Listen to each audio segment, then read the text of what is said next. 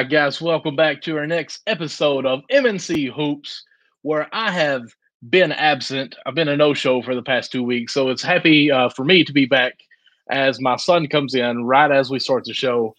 Hi, he just got out of the tub, so I don't know what you're doing in here. You need to go on. We're, we're live right now, okay? But with that being said, CJ, Nick, how you guys doing? All is well, man. Happy to be back, man. Happy that you're back, Michael, after a two week vacation or a no call, no show. I don't know. I don't know which one it is. No call, but, no show. Ouch. but definitely glad that you're back, man. Happy to be back on the show. Yes, sir. I second that. Uh, doing good, man. Back in the city. Uh, been back for a week or so, but yeah, man, feels good. Feels good. You know, I have Awesome. the big three back, so uh, let's get it. Hang on one second, guys. What do you need? Oh my god, bro, this is embarrassing. Okay. I'm Go on. I love you. Good night. So That was an interruption uh, by. he's mad because I'm using his cup and I've got it on TV where I, we can see each other here. And he's like, "Why are you looking like that?" I'm like, That's just how I look, man. I can't help it. yeah, that's us. So, with that being said, of course, CJ, it's good to see you. Look like you're back in New York again. So, tell us about. I mean, are we are we glad to be back, ready to go up in that NYC? Yeah, man, back back in the city. It's calm. It's, it's calm vibes right now. It's hot. I mean, it's hot everywhere, obviously, but uh, it's real like humid, muggy. But it feels it feels good to be back, man. Seeing seeing a couple people, seeing a couple friends. Uh, away for like four months, four or five months. So uh, yeah, Back It in ain't the same, man. You don't. back You don't hear the mosquitoes at night. Uh-huh. Don't hear the frogs, the crickets hollering as you go to sleep yeah, now, right? Crickets at night. It's- Your it's- sirens. Exactly. we're from we're from cricket to sirens, and yeah, it's, it's an adjustment, but uh, we'll live. Awesome. But uh, I will say, as far as my two weeks, one definitely was a vacation. The second one, I don't know what happened. I was here to get online with you guys, and my computer just was not working. I don't know what happened, but we've got the kinks knocked out here, and we're live here, looking good as always. Although I am needing a haircut, I noticed that when I got on here. Whew. But uh, let's let's dive on in. I see our, our first topic that we got up here is Michael. Hang on, hang on, real quick, real quick. I'm about to say, man, we got to pay some bills. Uh, Okay, SeatGeek okay. is a sponsor of MNC Hoops. Use code MNC Hoops for twenty dollars off your first purchase. That's at any event, concert. I know baseball season's right going on right now. I believe football season's coming up in a few months. So, any event you want to go to, use that code MNC Hoops for SeatGeek. Get twenty dollars off your first purchase. Absolutely. And I've been saying on my Facebook, a lot of you people, excuse me, that have been going to these Cincinnati Reds bandwagon games because, you know, we used to not be good. Now everyone on my Facebook page is like going to them. Use our promo code and save yourself 20 bucks. And also, we to get a little cash for that as well. So help us out, guys. We do appreciate that. Yes, sir. As I look, very first thing I pop up on Facebook is someone at the Reds game. Telling you, got to share our stuff here. But with that being said, I guess I'll go ahead and dive in. Uh, CJ's got listed all my thoughts where I've been out here. Uh, this offseason really has been quite crazy for me, anyways, as far as a Miami Heat fan. Uh, even uh, the Suns have been pretty active so far as well. We may dive into a little bit more of that conversation going on there, but I'm just ready to find out where Dame's going and how much it's going to cost us because it sounds like what we've been hearing in the past, which I think we'll get into some more of that as well, is that Dame only wants to go to Miami and Dame wants out of Portland, period. But Portland now is kind of saying, hey, we're not liking what Miami is offering us. So I wish they could hurry up and work this out. Uh, for the past three, four weeks now, they were talking about three team trade to get the uh, the value equaled on that. So I'm just ready to move past this and get this done to move on. What I think is interesting this offseason is a lot of these commentators are already saying if they get Dame, they're still not making it out of the first round with this team. I think that's being a little clickbait, to be honest with you, because this team, granted, we lost some of our key players or key role players this offseason, went out got bank elsewhere. I'm totally fine with that. But we just made it to the NBA Finals. So I feel like you saying Dame coming on this team, we're not making it out first round is honestly a little trash. But that's between you all. That's fine with me. I don't care. Everyone talks bad about Miami. and They never believe into us. But the past three to four years, we've been in the finals, what, two of the times? And at least the East finals four times, I think. So we're the team in the East. We just may not have the best record, but when it comes to playoff time, we're the team to beat in the playoffs. Excuse me. As far as that, the summer league games have been fun to watch. Uh, a lot of these sophomore players, I'm calling them second year players, are really making that big leap as far as I think more having the confidence. Hey, these guys are the rookies. We can kind of beat up on them a little bit and, and get that confidence level up to say that this is your year or like you are capable of being uh, the dog on the team here. And I think it's going to uh, go into the season, and we'll see how that plays out on some of these teams.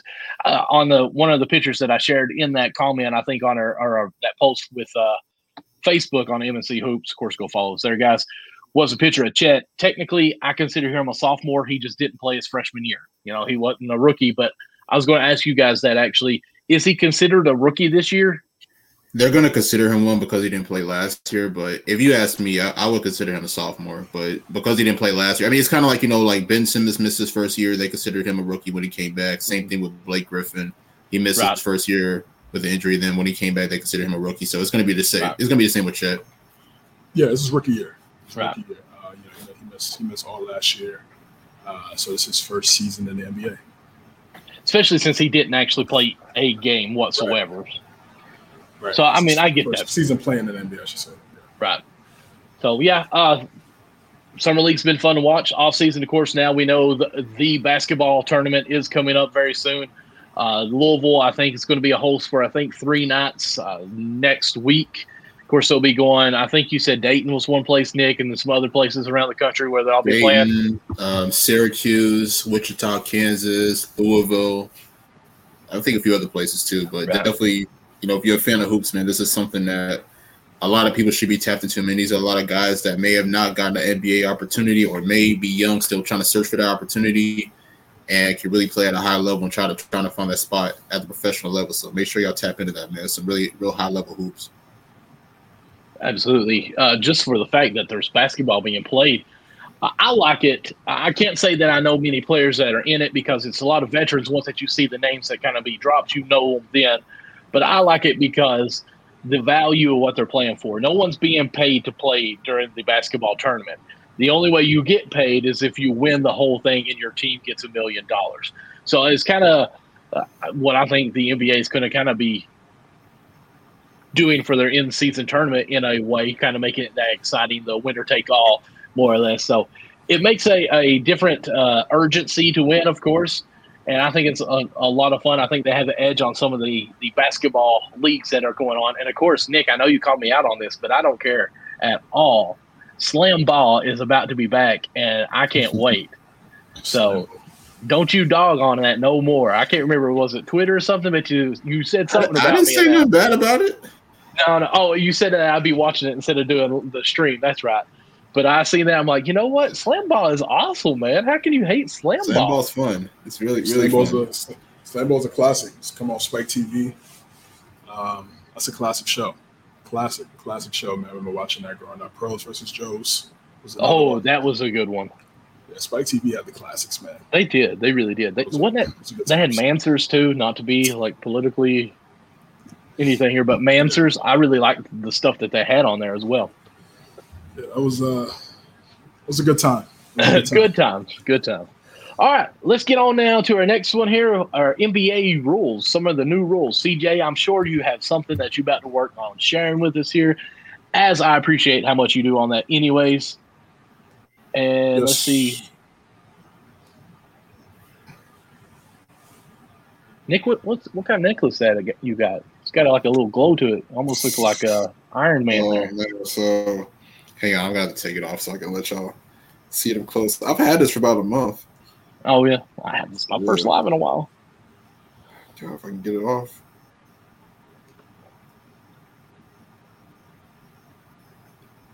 Golly, all right. So we're gonna show this thing up close. Shout out to Icy Crew, who customized this for me.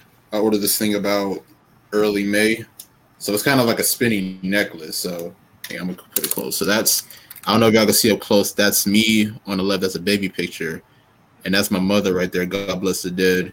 And then when you turn it around, that's an older me, and then that's my grandma. Oh, that's So it's cool. like- yeah, it's pretty nice. I like Yeah. that. Awesome. All right. Super dope.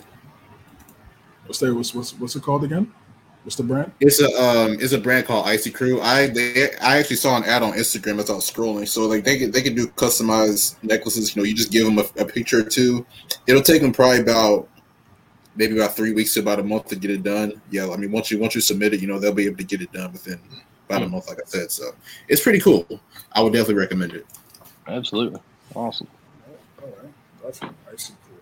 Cool. All right. Um, all right, let's get back into the NBA. So, two new rules that were implemented going into the next season. The first one is flops will result in a tech, and the opposing team will get a free throw. And the second one is coaches will receive a second challenge if the first is successful. Michael, we're gonna start with you. What's your thoughts on this? Oh man, you had to start with me. Uh I am glad at least that we're being uh, at proactive on this flops. The only thing is, it's got to be on what measurement, on what degree, because flops and selling plays are two different things, in my opinion. You know, uh, you could sell a foul a little bit and get it more obviously called, or you can flop. So I don't know what their their gray area here on between the two on what they're going to be doing on this.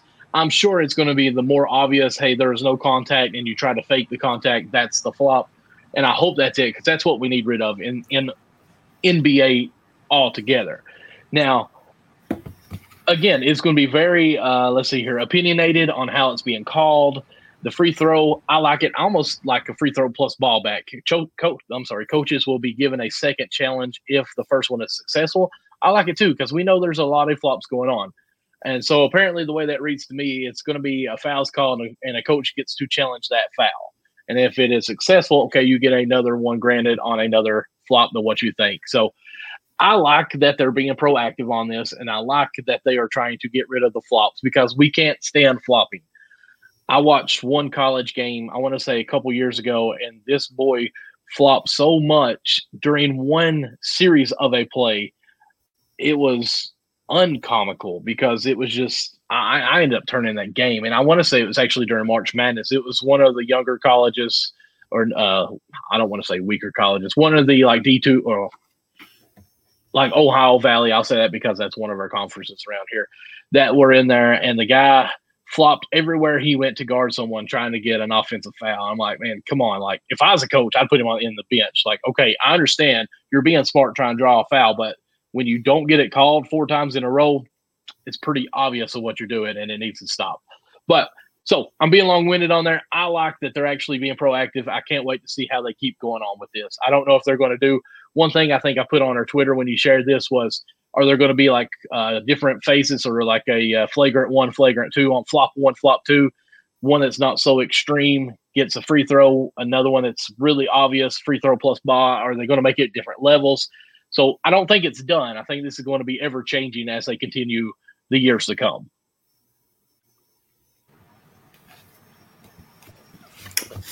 NBA players are actors, man. You know what I'm saying? We're taking away from the job. Now, I was kidding. Um, Script. the script. I mean, I'll be real. I, as a as a basketball fan, I've been I've been ready for them to just really get rid of flops since practically the beginning. You know, we've we've been seeing flops for years, whether it's star players or role players. You know, I think they do a really good job of you know selling selling uh or stuff like that. But it's like for me, I, I think I think I think it's a good rule that they're implementing. Honestly, um, definitely could take away the flopping. You know, definitely. And on top of that, as far as um as far as for challenges, I've I've honestly kind of felt like teams or coaches get more challenges. At least, I mean, to me, at least two per half. Honestly, I mean, I, I know I know that one challenge is good, but it's like I feel like you should at least have possibly one for each quarter. I know that may slow down the game, possibly, you know, having a challenge for each quarter, but it's like I don't know. It's like for me, it's like if you if you were to like if you were to challenge a call like like midway through the, through the third quarter, now next you know it's crunch time. You don't have any more challenges. Like you know, it sucks at the end of the day. But you know, at the end of the day, you know, if there is a successful challenge, you know, a team does get an extra one. So I think that is good. So I'm happy with the new rule. the NBA is going in a much new direction. You know, they've been they've been changing up a lot of rules over the past few years, so I'm definitely happy with this one. It's sad that we really had to come to this with the flops. You know, players should be able to police themselves and, and honestly not do it. It's just, especially superstar players, you already get the calls anyway. So you to you know exaggerate and do the extra theatrical stuff to try to get a call and you know sway sway the referees. It's just a bad look. So now it's just now if you do it, it's it's a tech. So now you know you, it can it can really result into whether a game is won or not, um, and, you, and you don't want that. You don't want that. Again, this it sucks that it really had to come to this, but you know the players they do it so much, and the referees are calling it as well. So uh, the NBA kind of locked down on that, and it's a bad look from a, a entertainment standpoint. No one wants to see guys flying across the court, knowing that you know, and then they show the replay is slowed down in slow mo and he like barely touched your, you know, your face.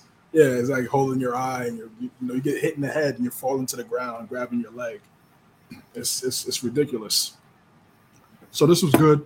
Uh, the challenge, I knew this was coming as well. I mean, one challenge is not enough. Look at the NFL; they have two challenges. Um, so uh, I, am surprised, honestly, the whole challenge thing. I'm really surprised it really took this long um, for the NBA to really implement this because again, the NFL has had this for so long, and it's really played a, a big factor in games being won or lost. Um, so I understand what Nick's saying. Yeah, just it would just slow the game down. It's bad enough when they review calls under two minutes. It's like, oh my god, you guys can't. You know, it's 2023, and you, you don't you don't know what you can't get the call in like a minute. You got you got the guys in Secaucus, New Jersey, looking at everything. That's I'm saying.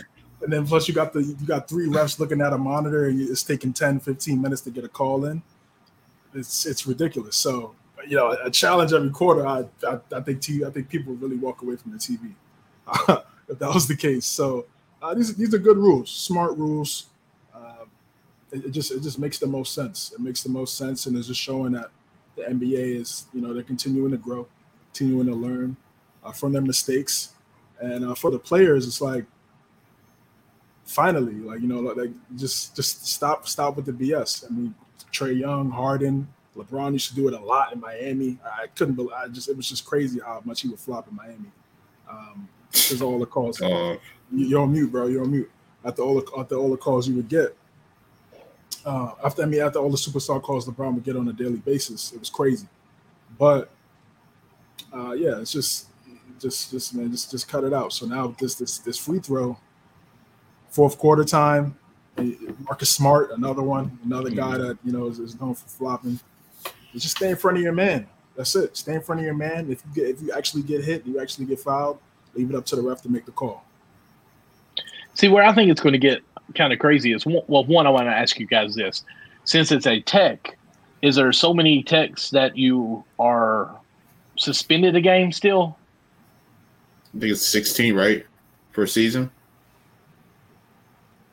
I believe so. Right, sixteen yeah. for and then you get suspended so I wonder if these techs are counted in that, and I would assume so because it's a tech, it's a tech. Yep, but then, my second uh, question is like, if the foul's called and it's is contact, but you exaggerated like tremendously on it, like you know, okay, the pick and roll. You see a lot of times the, the guy setting the pick will let the guy run into him like a pick is supposed to be done, and the offensive picker will fall down like it's charging into him and be a defensive foul. We all know that that's technically flopping. Are they going to yeah. call that a flop? Or are they going to call it a foul still? Because that's where it gets to being, you know, judgmental, I guess, and optional or uh, opinionated, I think. We're about to find out. We're about to find out. And again, this is what I'm saying. It's like the, the, the players are the reason why this is. People stop doing that. They don't implement this rule. Mm-hmm. So, you know, don't complain now when uh, something happens on the court situationally, like you said, that may look like a flop or it may look like a, something that's uh, exaggerated. And now you get attacked, or you now now the opposing team is shooting a free throw. Don't get mad now when you had years, almost a decade, to to you know really figure this out. So we're gonna find out because, like you said, it's a lot of situations on the court um, in the regular season, in the playoff. Playoffs is it's not too much flopping in the playoffs. I will say you don't see it often. Um, but in the regular season, you see it a lot. And um, yeah, it's, it's, it's going to get dicey. There's going to be I'm pretty sure topics on you know your your, your daily shows about. Oh yeah. Was this a flop? Should he have got a tech for this?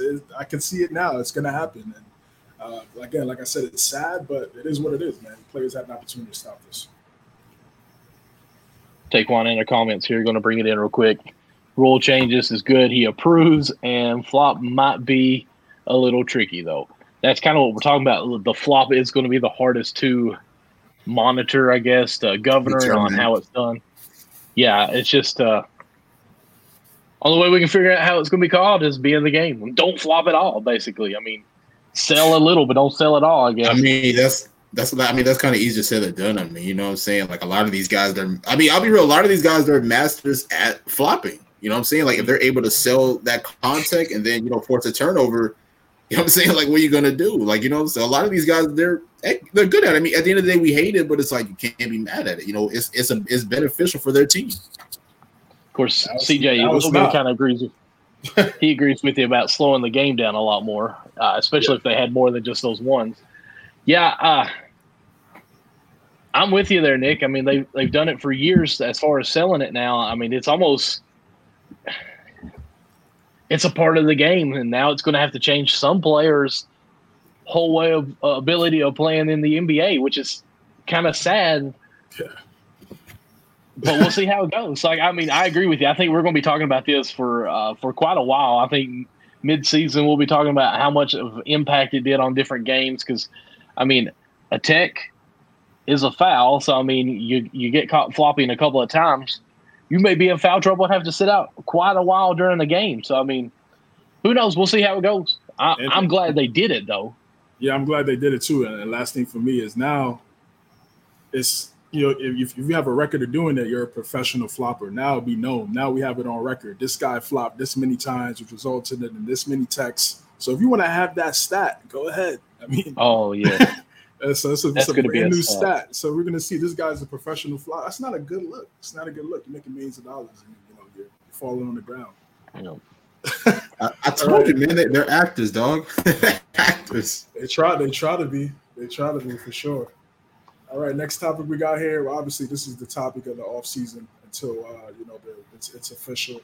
We got Damian Lillard uh, trade trade rumors. We got a uh, potential trade scenario by a guy Greg from uh, five on the five on the court. That uh, NBA Central actually shared this too. So uh, our guy Greg is making making big waves right now, especially during this offseason, everything that's going on with the Miami Heat and Damian Lillard. Uh, this is his uh, prediction that uh, what a final trade package would look like for Damian Lillard, Tyler Herro, Duncan Robinson, Nikola Jovic. Uh, that's four first round picks and three first round pick swaps. Uh, Michael, oh, a fan. Uh, what's your Hold thoughts up. on this trade, and, and do you, do you think it'd be something similar to this? Okay. Uh, whew, I think it's. I don't want to. I don't know because I, I read an article that said that the only thing that Miami was offering right now was mm. Tyler Herro with the picks, and that's kind of why it's been crazy. Because I've said all playoff time off season that Robinson's got to be in this because he basically uh, made his career kick back off again during the playoffs and makes his uh, his uh, him more available or more interested in in, in uh, I'm sorry, I can't think right now of trading for value. We'll say that. Uh, Jokic, young player. I think this is sophomore year, second year. So the talent, what he can be uh, as far as raw talent, you with this rebounding team from Portland, be interesting to have three four first rounds and swap on the last three, to me, that's extremely high. I know, sadly, we're all going to look at the Gobert trade and think five first round picks during that. That was Minnesota reaching to try to do something. Miami really doesn't have to do this. It's just now almost if Pat Riley wants to say, you know what, Dame doesn't want to play for you guys now. He only wants to play for us. So that makes us not have to trade nearly as much because we kind of have the upper hand in that. So me, I'm going to try to see if I can keep Duncan Robinson on this, especially if you've only offered Tyler Herro anyways. It doesn't seem like a lot of people want Tyler Herro. We've heard some noise now that uh I think Detroit, no, uh, I'm sorry, uh Toronto has some interest in Tyler Herro. So I mean, maybe that's the third team. Uh, Siakam, uh, Siakam, I said Siakam. Siakam might be in, involved in that trade in some way. Who knows? But if you could keep any of these guys and give some picks, you're Pat Riley. Who cares about the picks? I mean, you'll get them back anyways. Uh, this team will be built uh, for three to four years now. I would want to keep Herro or Robinson if I can with this. I don't want to give up three players with all those picks. That's just me. I think it's a little steep, especially when Dame is saying if other teams reach out, if his agent is saying if other teams reach out for a trade, don't even waste your time on it because Dame won't even participate. I mean, you you basically have all the cards in your hands. Like, hey, Portland, you got to make an offer, or this is our offer. You either take it, or you got a guy that who's been so loyal to you all. You're looking like the bad guy now. So let so let me ask you this though: when you say the Heat doesn't need to do this, my my question is why not? Because the way that I'm looking at it is a lot of their uh, to me, I feel like there's not a lot of value in the supporting cast anymore. Like Max Strus is gone. Gabe right. Vincent is gone. Vincent's Oladipo, gone. even right. like Oladipo, even though he got hurt, he's gone. So to me, it's like I mean, unless unless there is a third team involved, which I do believe so. But even if there's not, you know, I feel like this this probably has to be it though. To me, I mean, I know I know there's a lot of picks. I know that you know. I know that a lot of teams they don't want to give up a lot of first round picks, and of course, you know mm-hmm. Tyler Herro, he's been an important piece for Miami. Duncan Robinson is just coming off of a pretty good postseason, so it's like, but at the end of the day, it's Damian Lillard, and to me, it's like you know, like when like whenever I'm looking at this package, to me, it's like I think I think you have to do it honestly because I mean, like I said, there's not a lot of value in that supporting cast. So in order to get a guy of Damian Lillard's caliber, I feel like you know this has got to be necessary if Miami does does want to push to really get him. Well, the reason why I don't, I think it's too much. Again, uh, basically, Miami holds the cards on this. Uh, Portland can't keep him. He's already said he wants out, and he only wants to play for Miami. If Herro was averaging, I want to say, 28 points a game pretty much last year. So I mean, the scoring was there. He's still progressing to be a, a player. 28? I want to say that's what he was averaging. 20, 20. I was say 28 points. Whoa. Are you sure? Tyler Tyler Herro averaged no, I don't think I don't think he was averaging 28 points a game. Nah. 20, I know I know 20 points per game. Maybe okay. 20. yeah. 20 to 28, somewhere in there. Anyways, 20 points is still good, uh, especially as the third option yeah, on this. Yeah. So I mean, yeah, off the bench so, is great he's playing great. Uh, you said off the bench, didn't you, little turd?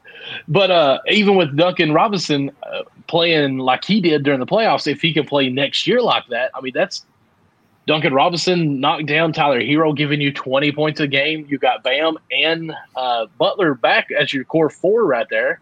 You sign some of these players that are coming back because let's be honest, it don't matter who Miami gets Spoles is able to turn them into all stars on this team because they fit the, the roster and or his scheme and they buy into it. So that's the only reason why I say I don't think they have to trade this much. I think it's too much of an offer.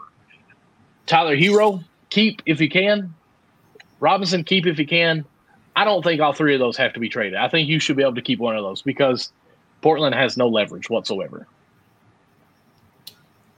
Yeah, so this uh this trade, I mean, this is probably the most. I'm gonna be honest. Probably Portland would take this deal, obviously, and I see where, absolutely. I see where Greg is coming from with this uh with this trade package because this because because Portland they don't want to get lowballed. Yeah, listen, everything you guys said is facts, right? He's loyal. He stayed there for you know when, when times are rough, and they, they traded McCollum. We, we all we all know the narratives. We've all talked about that over the last year since we've been a trio, right?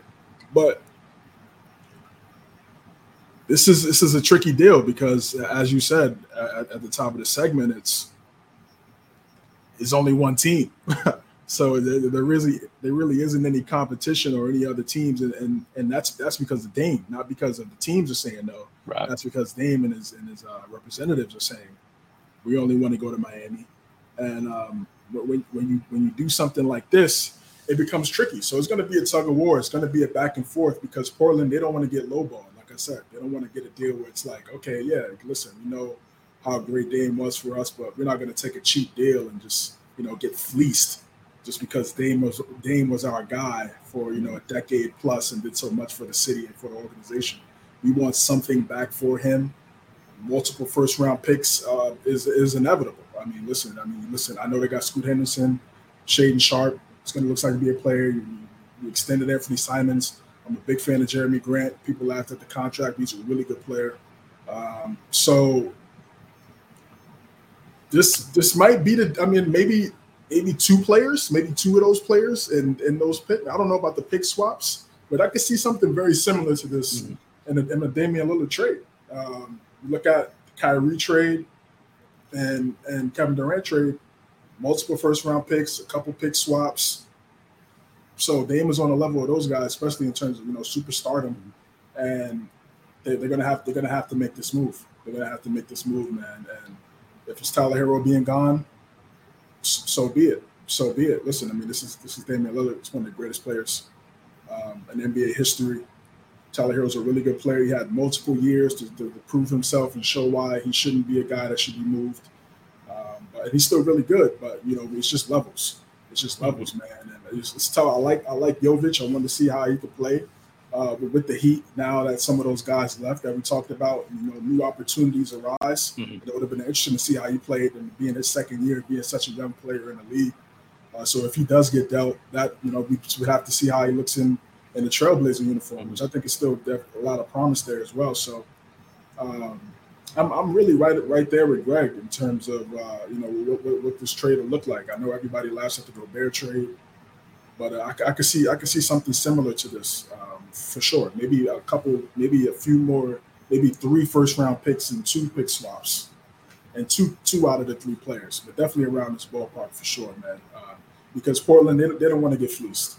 They don't want to get fleeced, and it's just it's so obvious where he wants to go, and uh, it, it, makes the most sense. It has to make the most sense for both parties involved, all, all three parties: wow. Portland, Miami, and Lillard.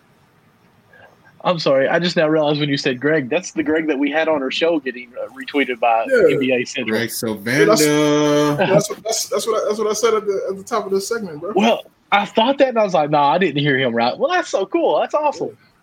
Yeah, guys, uh, like I said, guys making waves right now. Absolutely. Well, see, I heard that and I was like, what did he, did he really just say that? But then I had to just Greg, go back in our uh, Twitter. Greg, but uh, I'm going to bring in some man. of our comments. Go ahead, Nick. I was saying, Greg, if you're listening, man, come back on the show, man. I mean, possibly if Dame isn't moved within the next few weeks, man, we know. Let's see if we can try to break this thing down live on the show.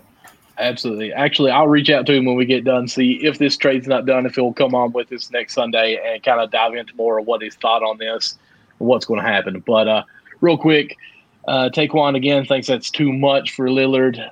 Guys, I'm sorry, I'm not going to bring in the comments because it kind of blocks CJ's I mean, face there. Uh, I mean, to be fair, I mean, I mean, honestly, we're talking about a superstar point guard who just averaged 32 a game last year and had a 70 point game. So honestly, I think I think if it's something that you want to do to elevate your team, I mean, this is the same Miami Heat team that got to three conference finals and the NBA finals in two of the last four years. And we all have said that, you know, we think that Jimmy Butler's a great player, but we don't think that he's a guy that could possibly lead your team to a championship, which we have seen right.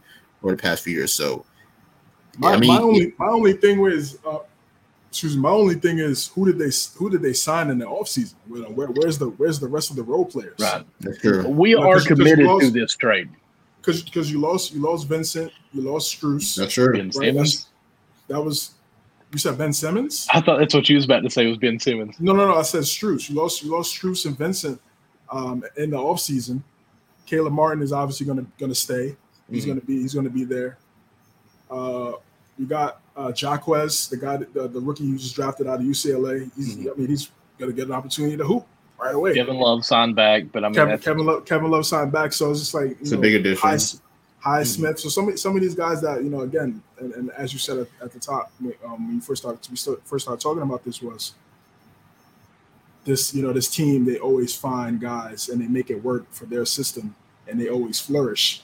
So even though we may not see what it looks like right now, down the road, it may help. But it's like when you bring Damon, it's going to be obviously much better than last year mm-hmm. because last year was a play in and then got to the finals. When you bring Damon there, obviously going to be top six team um, in, in, the Eastern Conference for sure. It's just you know, those like we said with the Suns, and the Suns had a hell of an off season. I mean, I I, I didn't know how they were going to do it, but they're they, they're they they they, they, they had a really good offseason. Got Eric Gordon, Damion Lee. We, we, talked about Bo Bol in the group chat earlier this morning. Uh, they they made they made some some they, they traded Cam, Cameron Payne uh, today as well for some mm-hmm. more compensation. So they found a way. So uh, you know, knowing Pat Riley and obviously you know how how great a job he's done uh, over these last few years. I, I can see them doing something similar, but I'm, I just I just want to see like what what that looks like. Because okay, you get Dame, you get Bam, you get and you have Butler. Then it's like, okay, what else? What else? The thing about it is that we just we just don't want to consider them a Phoenix Suns from last year or this past year. You know, when they had Kevin Durant, Chris Paul, Devin Booker, and DeAndre Ayton, but then their supporting cast really wasn't great. Exactly, exactly. So uh, it's, it's just, even though you get this trade done, when this trade does happen, because it's, it's, inevitable, right? It's going to happen. Um, so, I hope so. now is what's next. Now is But- what's next. But here's one thing, and I've been seeing some reports on bringing Logan's comment here. He says if it doesn't happen, Herro may want to be traded anyways because there, I've seen a lot of reports like have they hindered their relationship with Tyler Herro in Miami during all this because it's been Herro's traded, Herro's traded, no one wants Herro and all this stuff, and you know I mean, we've seen the to be fair, I mean he's their best value. Because I mean, I mean, look, I mean, I like Tyler Herro. I think he's a good guy, but I don't really consider Tyler Herro a star. Like I don't consider him in the same in the same caliber as like Jimmy Butler, Bam, and Adebayo. You're not going to trade Bam, honestly. So it's like you know, I Right. think under Bam, a tier under Bam has got to be Tyler Herro. So that's their best value. So if a Damian Lillard trade is implemented, I think Herro has to be in that conversation. I mean, it is unfortunate. You know, he's done a lot for this franchise since he arrived, but if you're trying to get a guy of Damian Lillard's caliber, who is one of the best point guards in the NBA, he has to be in that in, in that trade conversation. I can see three teams, man. It has to. It might be three teams because Portland has a It has bunch of to be. guards. Has to be. Portland has Scoot Henderson, Anthony Simons, Shaedon Sharpe. They have a bunch of they have guards already, and uh, yeah, I know Herro is coming off the coming off the bench from Miami, but that's that's the Heat. That's a playoff team as opposed to a rebuilding. but now team. this year he was a starter. so so. I he- don't think so. he's- Was he? Yeah, he started this year. Okay, Okay. okay, okay. So Yeah, he won six men of the year last year before last, but last year technically this year we just finished up. He was a starter. He was. Okay, it's good. Okay, but either way, it's still a log jam at the guard position over there in Portland, and and then also that's he's not Portland's guy. You know, they drafted No. Scoot, they drafted Shaedon Sharpe and Anthony Simon. So those it's a hierarchy in terms of um, value there. So I think we might we might see a three team trade, but Mhm. again, it's who's going to be that team, and it's going to be a, it's going to that team is going to take Herro, I believe. Um, I think that Has team's going to. to take Herro, and the Trailblazers is going to take the compensation.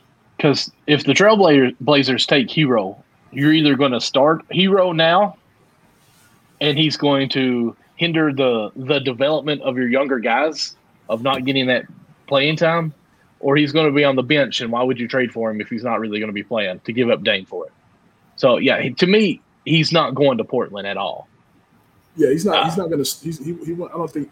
He obviously like he obviously could start for Portland, but I don't think he would because again, they're they they have a different mindset in how they're trying to build their team at post Dame. Uh, so yeah, I don't. I, I don't think it could be a Trailblazer. I think another team will come in here and uh, and pick up Herro in Toronto. That's interesting. I don't know. But I don't know if Siakam will be in that in that deal, but um, they do need some guard help. They lost Mhm. they lost Fred VanVleet um, to to the Houston Rockets. So you know, getting getting some some guard value there definitely would help them. Uh, so I, I think I think a third team will come in, and it's going to be interesting to see who that third team will be. Okay, and we'll bring in this comment now. Do you all think that this could happen if Dame is not traded? Logan put in here, I think it could end up being a Ben Simmons the way it's going, sit out half the year. I don't personally. I don't think Dame does that. I feel like if a trade doesn't come before the season, I, I think I think Dame is going to sit up for them this year. I think I think the thing about it is that Dame still loves his team. Like I, to me, Dame is still loyal to this team, but it's like I think it's just time to move on. But to me, I don't I don't I don't think he pulls the Ben Simmons where he just disappears for half the season or even the entire year. I feel like if there if there's not a trade before the year or before training camp arrives, he's going to suit up. I think he'll suit up, but I don't know if we get the true Dame. If if that if y'all follow me on that. Ah, I don't know. I mean, to me, like to me, to me, his personality is if he's out there, he's going to he's going to play hard. Like you know, he's he's going to give it his everything. Yeah, I don't. Yeah, I don't. I don't get the same. Yeah, they have they have completely different mindsets between Yeah. Dame and, and Simmons. Well, that's why I think he'd suit up, but I just don't know. I think we might get the Randy Moss of uh, the Oakland ages. You know, like he's still Randy Moss, but yet it just doesn't seem like he's giving it 100 percent of his all. I think each party involved will try to put the pressure on to make this deal happen before that before that presents itself. I hope so because Dame's been so loyal. to me, Portland needs to be just as loyal back today because, like I said earlier, it's to me it's making Portland look like they're the bad guys in this situation. Dame gave everything he could for you guys, and now when he finally requests a trade, you don't make it happen somehow. Like I'm not saying you take a loss because you don't want to be uh, fleeced, as CJ says. Right. But at the same time, you've got to be respectful for the guy who didn't leave a lot longer or earlier in his career. Nah, listen, I've, I've been one to criticize Portland and say, you know, they didn't do enough in, in bringing stars, you know, to, to Portland and surround uh, Damian Lillard to keep him there in the first place. But just like every other occup, just like every other employment, just like every other place, the organization is going to do what's best for the organization first. Absolutely. That's it. You know, it doesn't. He Dame have a statue there, have his jersey retired. But in this present day, we're going to do what's best for the trail. But it's a new regime in there. Um, it's, it's, not the same GM and president that they had when Dame got drafted. So it's completely different voices and mindsets and how we want to do things. And also those those guys' jobs are on the line too, uh, depending on this trade. Like it's not just about name. Like it's about the guys that are making the moves and making the trades. Like those guys have jobs too, and those guys need to keep their jobs as well. So uh, you know, you know, sometimes you just look at player, team, trade. Oh, let's make it happen. But it's it's a, it's a lot of that. that that's a lot that goes into this. So mm. good to see what happens. Let's see what happens, man. Uh, hopefully, hopefully, it gets wrapped up soon. Soon. That's what I was going. Let me ask this real quick. Final little thought on this. We won't go into it deep. Nick, when is this trade happening? This week, this month, or All Star break? Well, you know, it's funny. We actually did a poll on the MNC Hoops Twitter page mm-hmm. about a week ago, asking, you know, when this trade will go down, whether it be in a week or I think before training camp or after training camp. To me, to me, I think I think it gets done before training camp. I think it may take another few weeks, but I think I think Miami will figure something out. I think Portland will figure something out. I do believe that a third team will be involved in this. I don't know which team it is, but to me, if a third team does come in and say, "Hey, you know, we want to make this happen," I feel like a Dame trade will will, will go down, possibly possibly before training camp. Hmm. I'm gonna say I'm gonna say before training camp as well. I have said in the past, I could see I could definitely see an All Star break uh, because because it could be a stalemate. I could definitely see a stalemate between both organizations. Like, okay, we're not just gonna take this just because, um, and then Miami could be like, listen, you know, take it or leave it. This is this guy wants to come here. What do you want to do? You know, so I, I could I could see the battle of egos between organizations and front offices definitely playing a factor. How long that remains to be seen, but I think will I think I agree with Nick. I think they get this done before training camp. Okay. I'm hoping training camp as well. I agree with you all. Hey, let's get into some uh, NBA news, kind of miscellaneous stuff here. Uh, shout out NBA Central, man. They really uh, keeping the segments alive for the for the guys. Let's switch this back. Here. I'm gonna do that one if you don't care. And uh, yeah, good.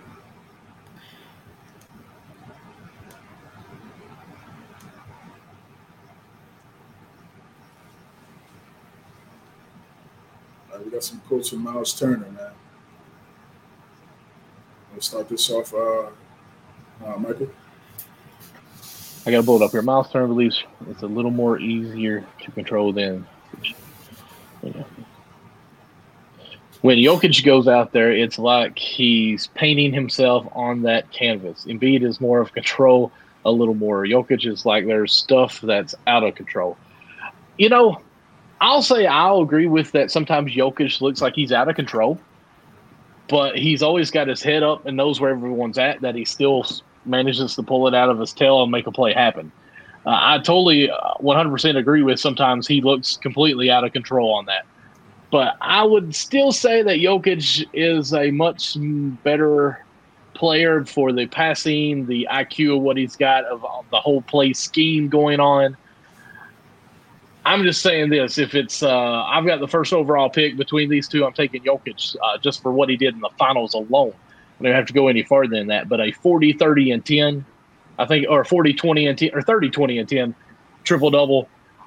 The man is really unstoppable on offense and what all he can do. Now, Embiid does see more footwork uh, as far as back to the ball or back to the goal, uh, playmaking like that. He seems more fluent so I mean, I don't really know what his point is on this comment, but I, I mean, Jokic is is better by far. I think. I yeah, he, far, he's, he's, he's praising he's praising Jokic. Um, he's he's pretty much saying it's difficult to guard him. Okay, well then I was taking yeah. that completely wrong. Then okay, yes, I will agree with him. Then, yeah, Jokic is by far uh, much more. I would say a triple threat than Embiid is on this. Uh, he shoot, pass, dribble. I mean, from anywhere. Exactly. Yeah. Exactly. He's he's saying yeah. He's pretty much saying like um, for for Jokic, it's it's like art. You know, it's a multitude of okay. things. so many things you have to worry about. You can't really just focus in on one thing. For Embiid, you kind of know, all right, face up at, at the free throw line. If he goes left, it's a dribble pull up. If he goes right, I'm just going to drive, go to the basket, get the foul. Okay, I'm with you. Yeah, I yeah. yeah. I agree with that comment big time. Yeah, so I, I read I think, that wrong when uh, the control. I read that to control instead. I read it under control, and I'm my bad. I messed that up. No, you're good. You're good. Um, I, I agree. I agree with this quote. Obviously, you just look at the playoffs this year that just passed. Kind of really uh, puts everything in perspective, especially seeing both guys and mm-hmm. um, the success of and, and the failures of each each player this postseason and how both of those guys were guarded. Jokic really couldn't be guarded by anyone, any defense, man, zone, whatever zone, matchup zone, two, three, three, two, one, three, one, whatever you want to do can't stop it. Can't stop him because he gets most of his baskets in the high post. He posts up. He likes to go to the he likes to go to the rim. He doesn't settle for jump shots. If he gets a mismatch, a smaller guy on him, he posts him up. Um, so it's just and, and then the passing. And then he has high IQ basketball players around him like Aaron Gordon, always at the dunker spot at the right time, ready for the lob, ready for the dime. And you have and you got an elite guard in Jamal Murray. They have so many things that their their offense is is so complex, and there's mm-hmm. so many things you have to worry about. First thing you got to worry screen action between Murray and, and Jokic. Right? That's obviously one of the best. That's one of the best plays, or the best play in basketball to say right now because they're the champions. And then you got the cuts, the backdoor cuts, and and, and, and everything else being being into the fold. If you sag off, Jokic got you in the corner, skip past to the weak side. It's just it's just too much to uh, to hone in and, and, really lock in on, especially if those if his teammates are knocking down their shots. Um, so yeah, this this is this is from Myles Turner. This is the guy that goes up against Embiid mm-hmm. all the time in the Eastern Conference, and I think now we're and we've talked about this bringing in Nick Nurse. What things can Nick Nurse implement to kind of debunk this narrative or kind of I don't want to say stigma because Embiid's still a you know two-time scoring champion MVP. Like it's not like he's just some, you know, bum.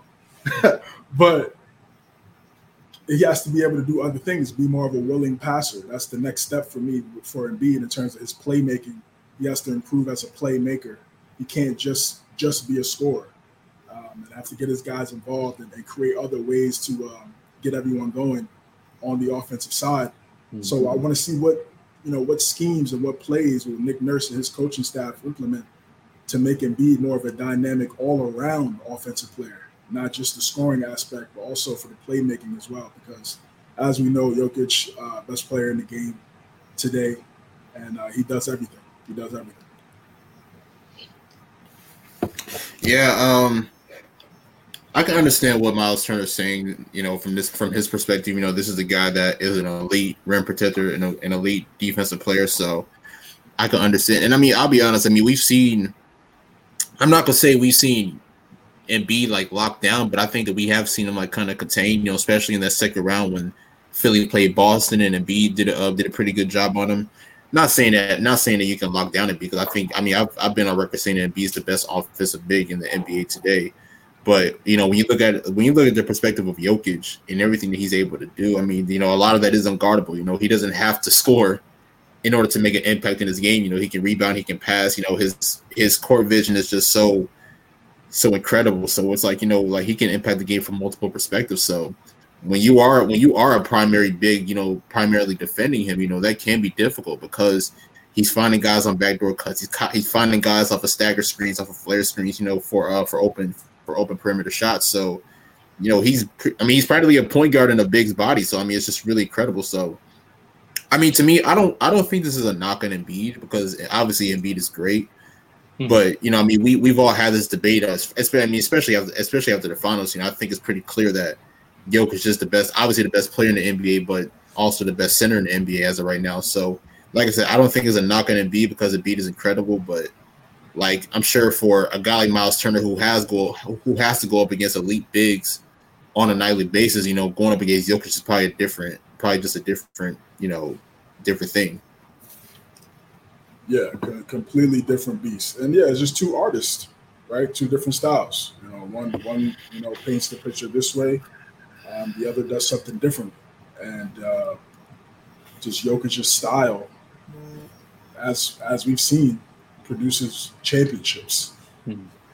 That's that's the style. And again, if you're a young center, if you're you know if you're a young center right now in, in, in eighth grade, middle school, high school this is the guy to watch, man. Like this is really the guy to watch. This is the guy to learn from, bro. This, he's you know as if the more championships, if he continues to win more championships, he's gonna change the game. He's gonna change the game, and and these these young, tall kids, whether it's international or um, in the states, they're gonna watch him play, and it's like, yo, I want to play like this guy, bro, because this guy gets everyone involved and we all win. Everybody eats. Everybody eats mm. when you when you playing with Jokic. So uh, that's I put a tweet out earlier in the week. I'm like, when Wembanyama and Chet, like, yo, I mean, this this this is the guy. I think watch. we're going into the era of the bigs again, man. Uh, yeah, absolutely, and I'm, I'm happy, bro. I'm happy, man. And it, and it's and it, and again, and it's it's the big it's the bigs of being dominant where you should be dominant, right? like, it's really it's like a, a point big, really. It's not point, big point centers. Yeah. And I saw I saw a KAT, you know, I saw a KAT working out with, with Paul George in the clip. And, and let's like, you know, that that's a good bag to have, right? You know, at his side, for him to be able to do that at 6'11, right? And do, you know, tween like that's that's a he's gifted. He's gifted. You know what I mean? Like, but you already got Anthony Edwards. you already got Anthony Edwards doing all of that. You know what I mean? Like that's that's the thing. So um, it's like that. That's conflicting. Where I feel like it doesn't really need to be, but that's, that's a good skill to add to your bag, no question. Uh, will it produce winning? That's the question. That's the real question. Um, so yeah, for these young centers out here, man, Wembanyama, Chet, uh, Cooper Flagg, the, the young kid right now, um, that's, that's going crazy. Mm. Um, and, and, the AAU circuits um, here in the states, listen, man. if you want to, you want to get to it, this this is the guy, man. And Nikola is the guy to watch. That, honestly, that's that's a good debate because it kind of has me thinking. So, you know, obviously over the last decade, you know, Steph Curry has changed the game. You know, with prolific three point shooting. You know, you got guys like Steph. You know, you got Dame. You know, you got a lot of guys that you know they're shooting practically from like 20 feet, you know, beyond the three point line. So it's like, are we like, do you think that Jokic will have that same effect where it's like, you know, he's going to change the game? Obviously, not from Steph Curry's perspective, but from his own perspective moving forward over the next possible decade. It's changed the game, and and, and this this is the point I wanted to make too. And I'm glad you I'm glad you you brought this up because I forgot to say this. Right, these teams in the league, you know, they're so I don't want to say lazy, but I feel like they're not original right? You see Steph, and now you see Steph knocking down a bunch of threes, and the Warriors' motion offense transcended the game, right? But Steph is one of one. There's only one Steph Curry. There's only one Stephen Curry. There's no one like Steph. There's no one like Clay.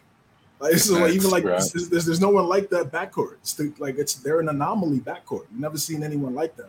So for teams, so for so for the other 29 teams in the league to say, yeah, let's play like the Warriors when you don't have the type of talent that the Warriors have is uh, you're doing yourself a disservice. Really, I mean, you you're supposed to draft a player and use and play to their strengths. That's mm-hmm. what the Nuggets do.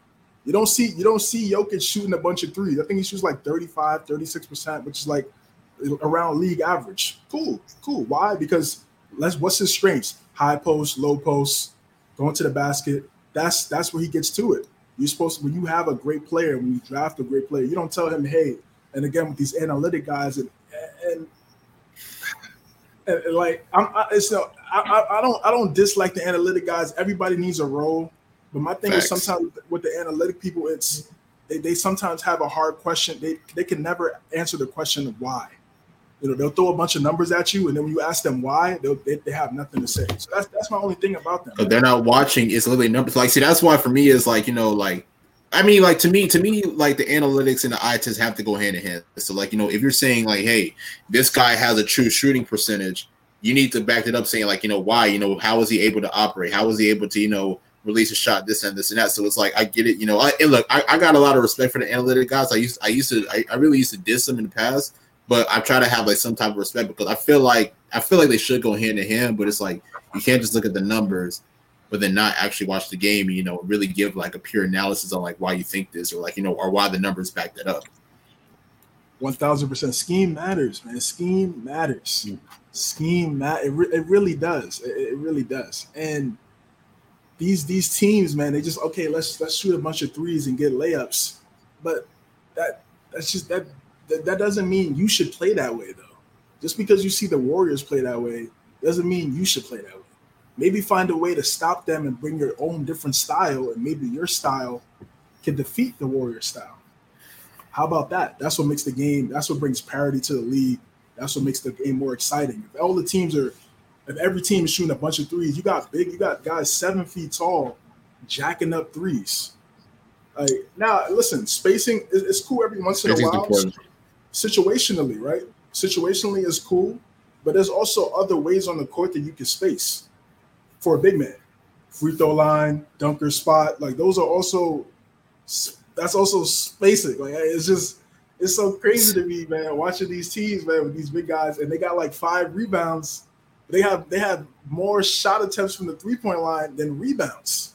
What is like what is that? Like what like what is like that's disgusting to me, bro. Like why you that's awful.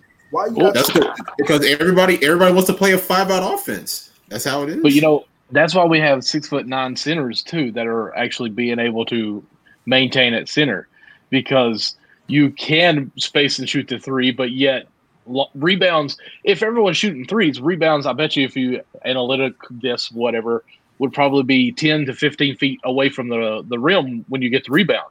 So your bigs are not needing to be nearly as low as they usually are blocking out because it's a long rebound. Like a lot of times, uh, threes who aren't uh, three shooting team who misses a lot gives up a lot of runouts because it's those big rebounds and they're off on the on the races for the east up. And, and so plus, think, and plus, on top of that, you know, a lot of bigs, you know, they're not they're not fast enough to really recover off of a miss. So right.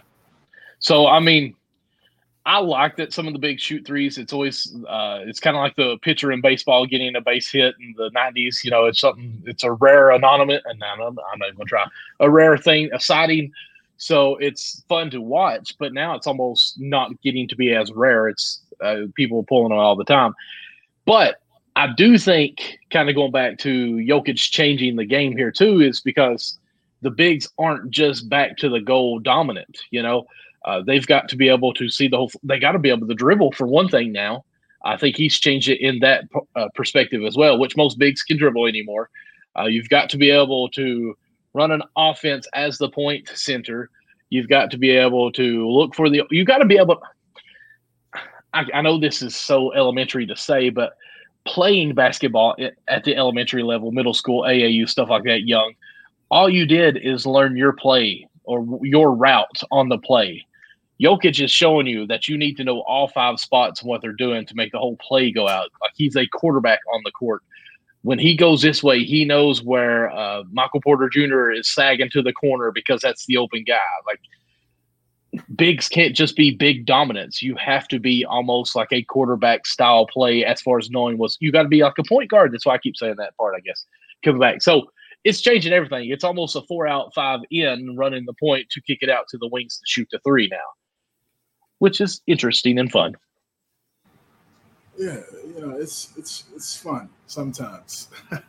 All right, let's go into the next. Well, let me ask you this real quick: Do you think Embiid is is capable of doing that, being the point center? I believe so. I believe so. I have seen, I've seen some clips, um, and again, you know, the the the Sixers. I believe they led the league last year in, in three point makes or three point percentage, one of those stats. So it's not like the spacing is not there, right? Right. So that's not that's not the issue. And really, let's. I mean, let's go player for player in a way. Embiid and Jokic, if they're playing the same style, I mean, Embiid, if he can do it, that's great.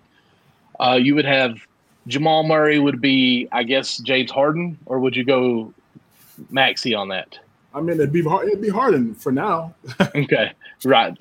So then uh, Michael Porter Jr. would probably be Maxey as far as a setup shooter, or even uh, I'll say uh, Harris would be the Aaron Gordon. So their teams kind of yeah are close. So I mean, if Embiid could run that style, they have the lineup to make that effective. Yeah, they have the lineup, but here's the thing too. It's it's, it's Harden is not a mid-range shooter like Murray. Murray's willing to Murray can take that mid-range shot. He'll mm-hmm. gladly. He's a, he's a three-level scorer. Harden, you know, he can he obviously can hit mid-ranges. When he first got to Houston, when Kevin McHale was coaching him, he used to take mid-ranges. He stopped doing it. You know, once again, Tony came in there and helped him win the MVP. He's like, oh, hey, this is the style that works. I'm gonna keep doing this. Cool, right? But he doesn't do it often. So mm-hmm. I think Maxey Maxey could Maxey can play in that in that mid range and get busy. So if they do if they do move Harden, that'll be more of an interesting thing to see because like again like if you if, if you set in the screen and and the defender and the defender is stuck on that screen and the big is right there he's and he's giving him enough space you take that shot like I don't care what like again it's the same thing with the analytics too they say that the mid range shot is a bad shot like how are you telling me the mid range shot is a bad shot when you look at the majority of the top 10 scorers all time, they took mid-range shots. Dirk, Kobe, Jordan, Olajuwon. Even some of the best scorers today, like Kevin Durant, uh, Devin Booker. Yeah, right. Yeah. Again, Kyrie. Know, like, exactly. Exactly. So when these analytic guys say the mid-range is a bad shot, it, it's not. It's the it's honestly the most open shot in today's game because of how everybody's so caught up on the threes and just getting layups. So it's just sad that uh, it's kind of a lost art, even though that's been the art that's produced the most championships. You look at the greatest players, that's what they have in their bag. Okay, they all have they all have that in their yeah, they all have that in their bag. So um, Murray, their teams are similar, but the Nuggets team, they have their IQ is mm-hmm. head and shoulders. I'm talking about all those other guys, head and shoulders above anything. I think, six. I think they just have more weapons offensively too. Like even if, even like in the supporting cast. Hmm. It's it's yeah it's the it's the it's the weapons, but it's also that IQ, man. Like again, Aaron Gordon, bro.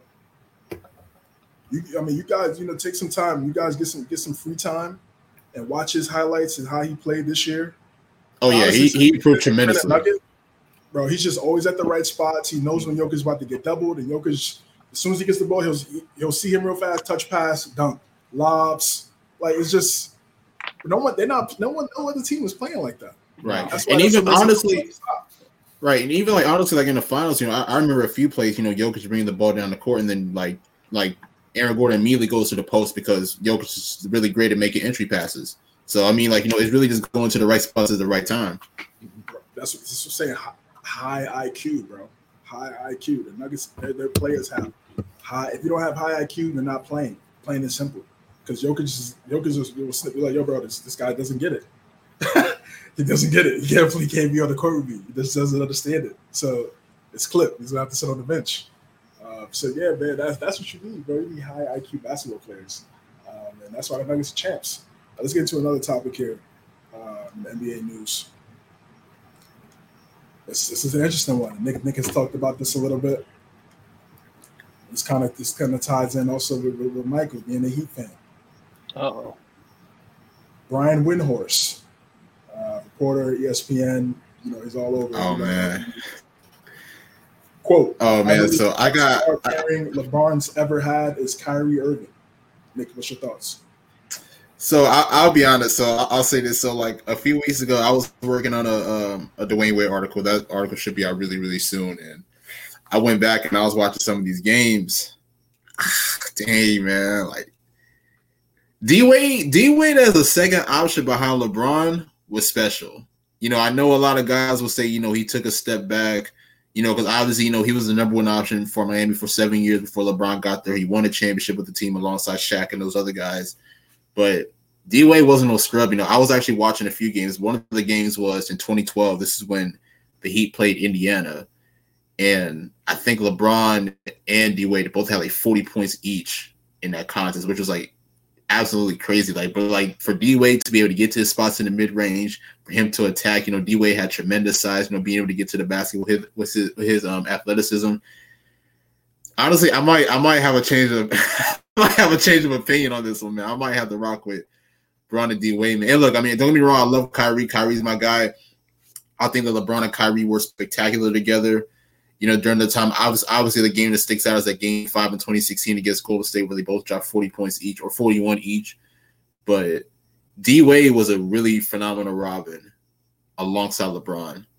And without his presence on that team, you know I'm saying? I think honestly we may look at LeBron's career differently because I mean, obviously, I mean, it's like it's like I mean, we we mentioned last week, CJ, about about the 13 year anniversary of the of the decision and like you know how that molded LeBron to be in who he is today because you know obviously with him growing in maturity, being able to understand what it really takes to really win a championship and win at a high level. So DUA was very crucial, like you know, in so many ways for LeBron. So I might have a change of I might have a change of opinion. I know I said uh, about a month ago that I would choose Kyrie and Bron because of how spectacular they are, but honestly, man, D Wade and like his impact on LeBron's career, man, I, I don't think I don't think that needs to be ignored.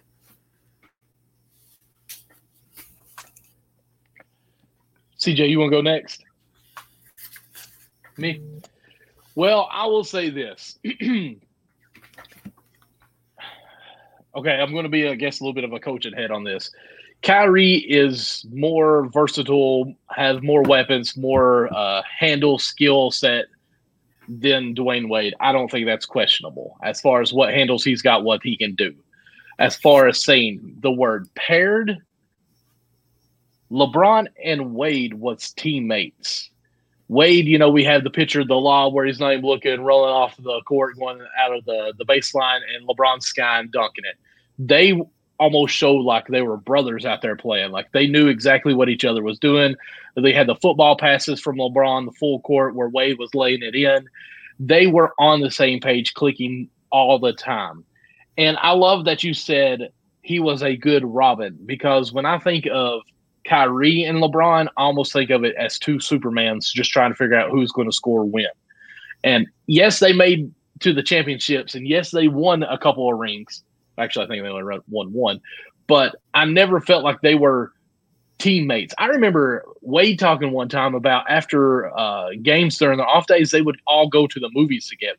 Like they just had the the family, I don't know, atmosphere culture, the camaraderie yeah, camaraderie that they were they wanted to hang out, they wanted to be together. We even had Birdman with the uh, what was it, the Harlem Shake video together. Like, you know, these guys not only did they play together, they hung out together. Like this was a family. And that's why I think Wade and LeBron is a better pairing than ever as far as team wise. And that's where I'm going to coach. Like that they connected so much more on a different level to play together. They knew where they were at all times when it comes to Kyrie and LeBron, it's always to me it was LeBron's got the ball, he's going to do his thing and try to score. Okay, Kyrie's got the ball, it's an ISO, he's going to try to do his thing and score. They won a ring. I'm I'm not saying it's bad, but it's just not for me. So that's why I'm going to go with Wade and LeBron. Yeah, three for three, three for three here, and it's man, their chemistry, like I mean, you guys, you guys pretty much said everything. like the, the, chemistry was so elite between Bron and Wade during that mm-hmm. time, mm-hmm. and I don't know, maybe it's just because you know those were the years where Bron got his first his first championship after you know the, the years of, of, scrutiny of when it was going to happen, um, and just just how they, they were just so good, man, uh, in Miami, and all, all the plays that, that Michael just talked about. The Christmas Day game, they were just throwing lobs off the backboard against the Lakers. Uh, the, the 27 game um, win streak that they had, second most all time. Nick and I talked talked a lot about this yes uh, last week on um, the decision decision 13 year anniversary, and Like the, the, the Kyrie and Le, it was just their their moment. I would say it was more special, right? Because down 3-1, 73 and 9, odds are stacked against us, 41 piece each let's do Draymond got suspended, but no one really cares because it's like, okay, Draymond got suspended. Steph and Klay couldn't win one game without Draymond. Okay, they couldn't. They get it done. Cle- Cleveland first championship in, in Cleveland in five decades. You know, the moment, the moment was more special between what Kyrie and, and LeBron did. Games, uh, the block and the shot. Like we remember that more than we remember some of the other things that happened in Miami. I do remember a lot that happened in Miami too. Like a lot, a lot. in Miami. The, people say, "Listen to Ray Allen shot," but it, it's it's about being down. How about being down like 15 and coming back before that shot in the first place on the brink of elimination? Uh, LeBron led that comeback. Headband came off. We crazy. We all know 37 and 10 in Game Seven. Um, gentlemen sweeping KD, Russ, and Harden. I know they were young, but that I mean, looking back, that's pretty. Imp- that's pretty impressive. Down, down three two against Boston that year. Broncos for 45. So it's, it's a, each each each pairing has a lot of moments, but I think obviously this the the uh, three one is more special, and then who they went up against as well. Uh, you know, pretty much you know avoiding the perfect season for Golden State and doing it the way they did it. I get it, but yeah, I mean Bron and and, and, and Wade, man, uh, just those the the, the, chem, the, chem, the chemistry was unmatched. The chem, and then also defensively too. I, you know, like we, we love we love the offense, but also it's like them getting stop their their stops turned into buckets. Mm-hmm. And, and, when they got the stops, Haslem, man, he was awesome. Has, Haslem, you know, did you know did some solid things during that time. Right. um, but yeah, but yes, it's just just the way they played defensively, man, and and then Wade having Bron's back after every, you know, all the the backlash that LeBron got when he went to Cleveland. I mean, when he went to Miami, there was a lot of backlash, getting booed at every single arena that year, every arena. Wade had his back. Uh, without Wade, we may not even get the Kyrie LeBron pairing. Uh, maybe maybe LeBron doesn't even feel like he has that uh, the type of confidence to go back to Cleveland and try to win one for Cleveland if it doesn't happen in Miami first. So they're they're both you know, so connected, obviously, because they have one common denominator. But um, it's just when it goes to the factor of just again, like I said, that, that chemistry between Bron and Wade, I just think was unmatched, bro. So uh, it's very close. It's very close, but I'm, I'm, gonna go with I'm gonna go with LeBron and Wade. See, I don't even think it's that close, but I'm I'm glad we all agree. Well, I mean, I mean, CJ really broke it down. It's like that moment of the Cavs beating the Warriors. So, I mean, look, I mean, the Warriors 73 wins. I mean, that team was superior. You know, so we talk about Stephen Curry, who was unanimous MVP that year. Klay Thompson had a good year. Draymond had a good year. They had a great supporting cast. Andre Iguodala, Andrew Bogut, Shaun Livingston. You know, so the list goes on and on. So that moment in particular, to me, I guess it's like you know, people. I guess that's why people kind of go with it. But it's like I guess you can understand. But I guess I mean, but it's like I feel like you can't really ignore like the overview of that four year run of Miami. You know, they lost to Dallas that first year, came back and overcame, you know, all the trials and tribulation that, that they went through, ended up beating OKC. And people even forget that 2013 year when they played against San Antonio. Like, I thought San Antonio pretty much had the edge for most of the series. Because you got to remember, like, Miami, Miami never led in that series. You know, they lost game one, one game two, lost game three, one game four, then lost game five. So they went back to Miami down 3 2 and on top of that, going into the fourth quarter, I mean, it's like CJ said, you know, they were down double digits, so they were on the brink of losing that series. So people may look at it like, oh man, Ray Allen hit the biggest shot, but it's like you got to look at everything that goes into that. You know, LeBron sparking that comeback. You know, they got great production from guys like Mario Chalmers, Chris Bosh, um, and, and the other guys as well. So like you got to look at the overview of it. Shane Battier as well. So it's like you know what I'm saying, like so it's like you got to look at like the overview of that of that year. Then of course, I mean, 2014. You know, I think I mean, obviously 2014 wasn't really that great after that, but it's like when you look at the overview of that four year run, and then particularly like those two years in between, the 27 game winning streak. Um, honestly, LeBron was an elite defender in those years. Like, I think, I think, I think, it was, I think it was one of those years where he got snubbed from um from defense player of the year because Marcus Gasol ended up winning it. But like, yeah, it, it, it is the same. But it's like you know when you look at the overview of like those four years, in particular. Like that run was incredible. And look, I'm not trying to take nothing away from what Kyrie and LeBron did because I mean, in, in the three years in the three years that they had, they were incredible. You know, the first year obviously Kyrie went down in game one, so a lot of people a lot of people will argue and say that you know that was the reason why the Cavs lost. but then coming back into um in year two, and then you know with them putting on a show was incredible. But you know with LeBron and D Wade in that four year run, to me, I just feel like you know Wade complimented LeBron so well because he understood his role. I kind of agree. I kind of agree with what Michael says when it says like you know like like these are like kind of two scar like these are like kind of two stars like you know trying to see you know who will score the most or whatever. Like mm-hmm. D Wade understood his role and he made that sacrifice because I mean let's be real, he was at the peak of his career when LeBron came along, and for him to say you know what you are the better player than me, we're not going to be able to win a championship unless you lead the way. And then for him to take a step back, I feel like I feel like I feel like that doesn't get praised enough because, like I said, he was at the peak of his career, and he made that sacrifice for the better of the team. So, and so to me, that I feel like that plays a role in the reason why that four year run for Miami with Bron and D Wade leading the way was just more superior. Absolutely, absolutely. All right, a couple more topics here until we get to our, uh, our picks, our pick segment. It, it's kind of this is kind of a combination of both, but I'm, I'm gonna bring both up here. Got, got to get you guys' thoughts on this, man. Uh, and I, I saw this circulating around the news, and it's it's getting it's getting crazy. This is a, a Western what? Conference assistant GM. Jeez, Again, anonymous, anonymous. Said LeBron didn't get this much hype coming out, but Victor seems built for it. So, Michael, when you when you see this, what, what's your thoughts on, on this quote? Hang on, hang on, a quick. I'm, I'm gonna go first, real quick, Michael, because this this is yeah, this, this, this this is crazy. Do people not remember St. Vincent St. Mary High School?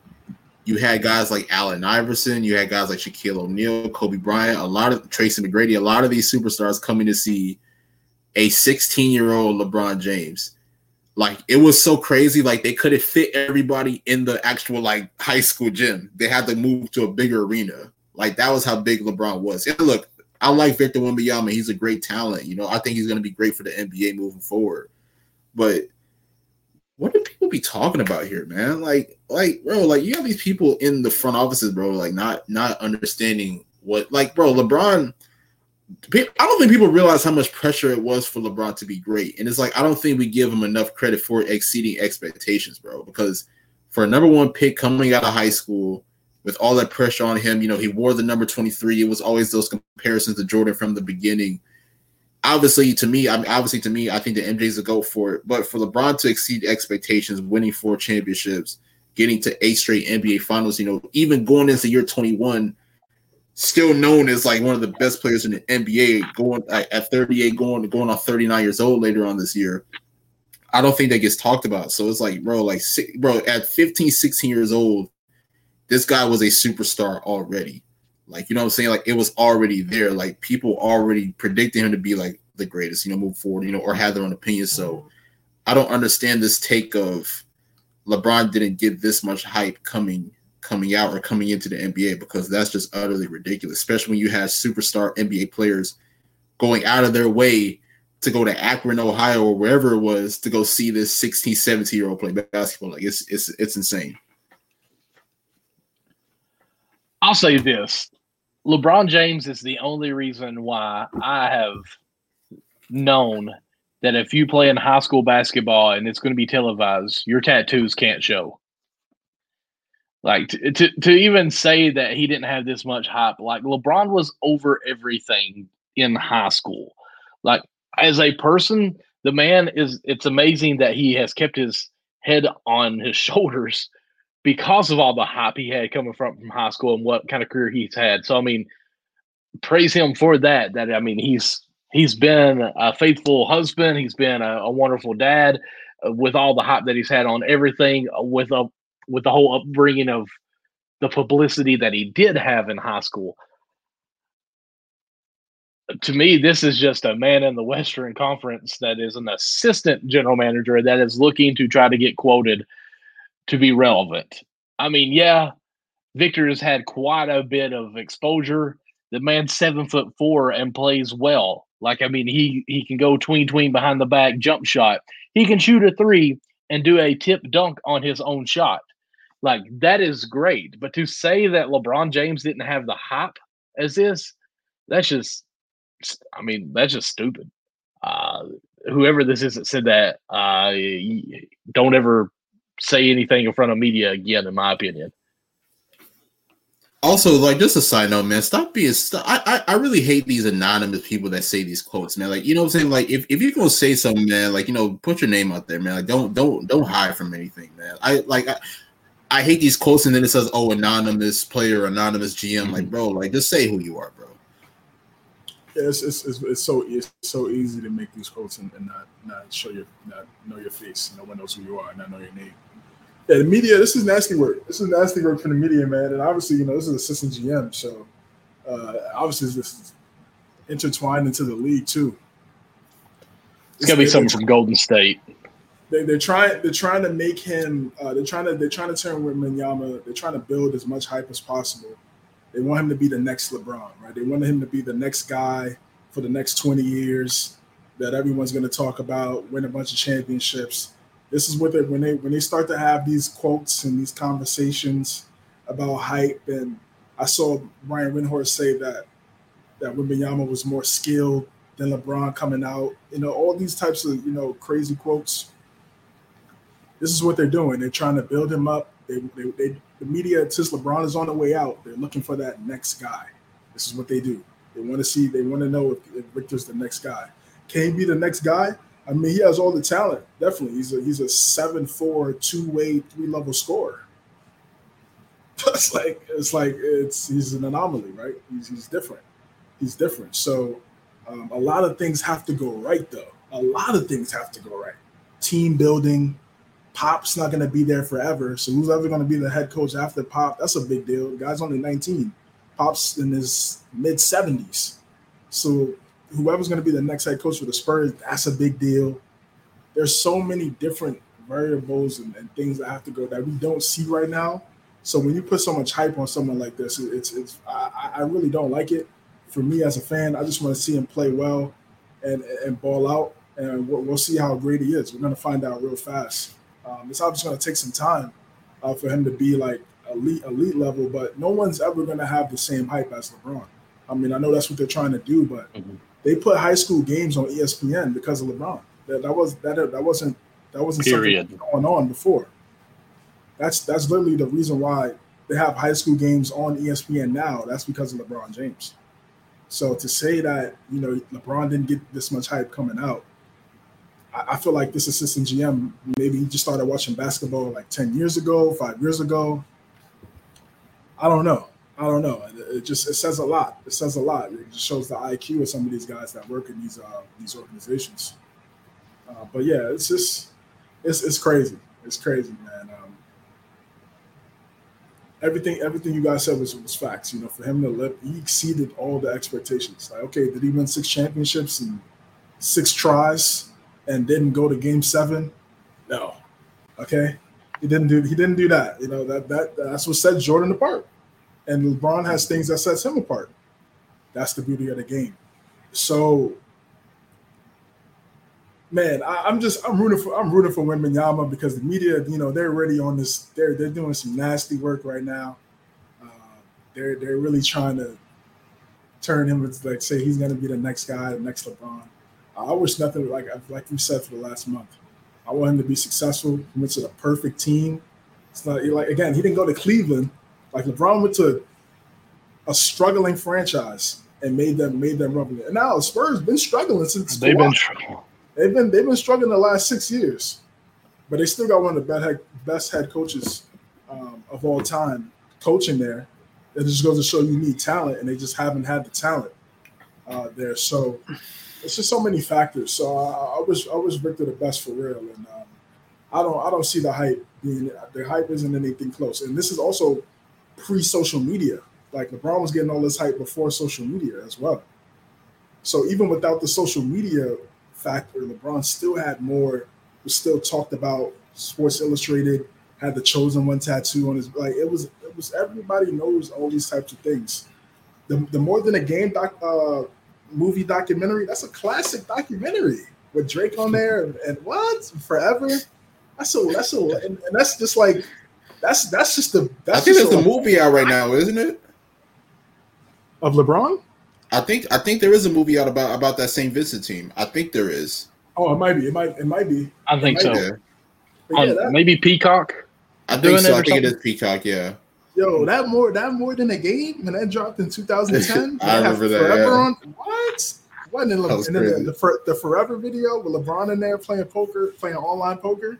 Those are Yeah. classic moments, man. Those are classic moments. So,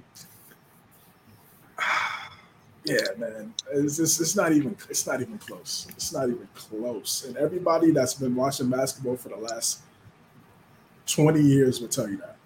If they don't tell you that, they're a bot. Like I'm on, I'm even going to go here. And you guys know I hate LeBron as a player.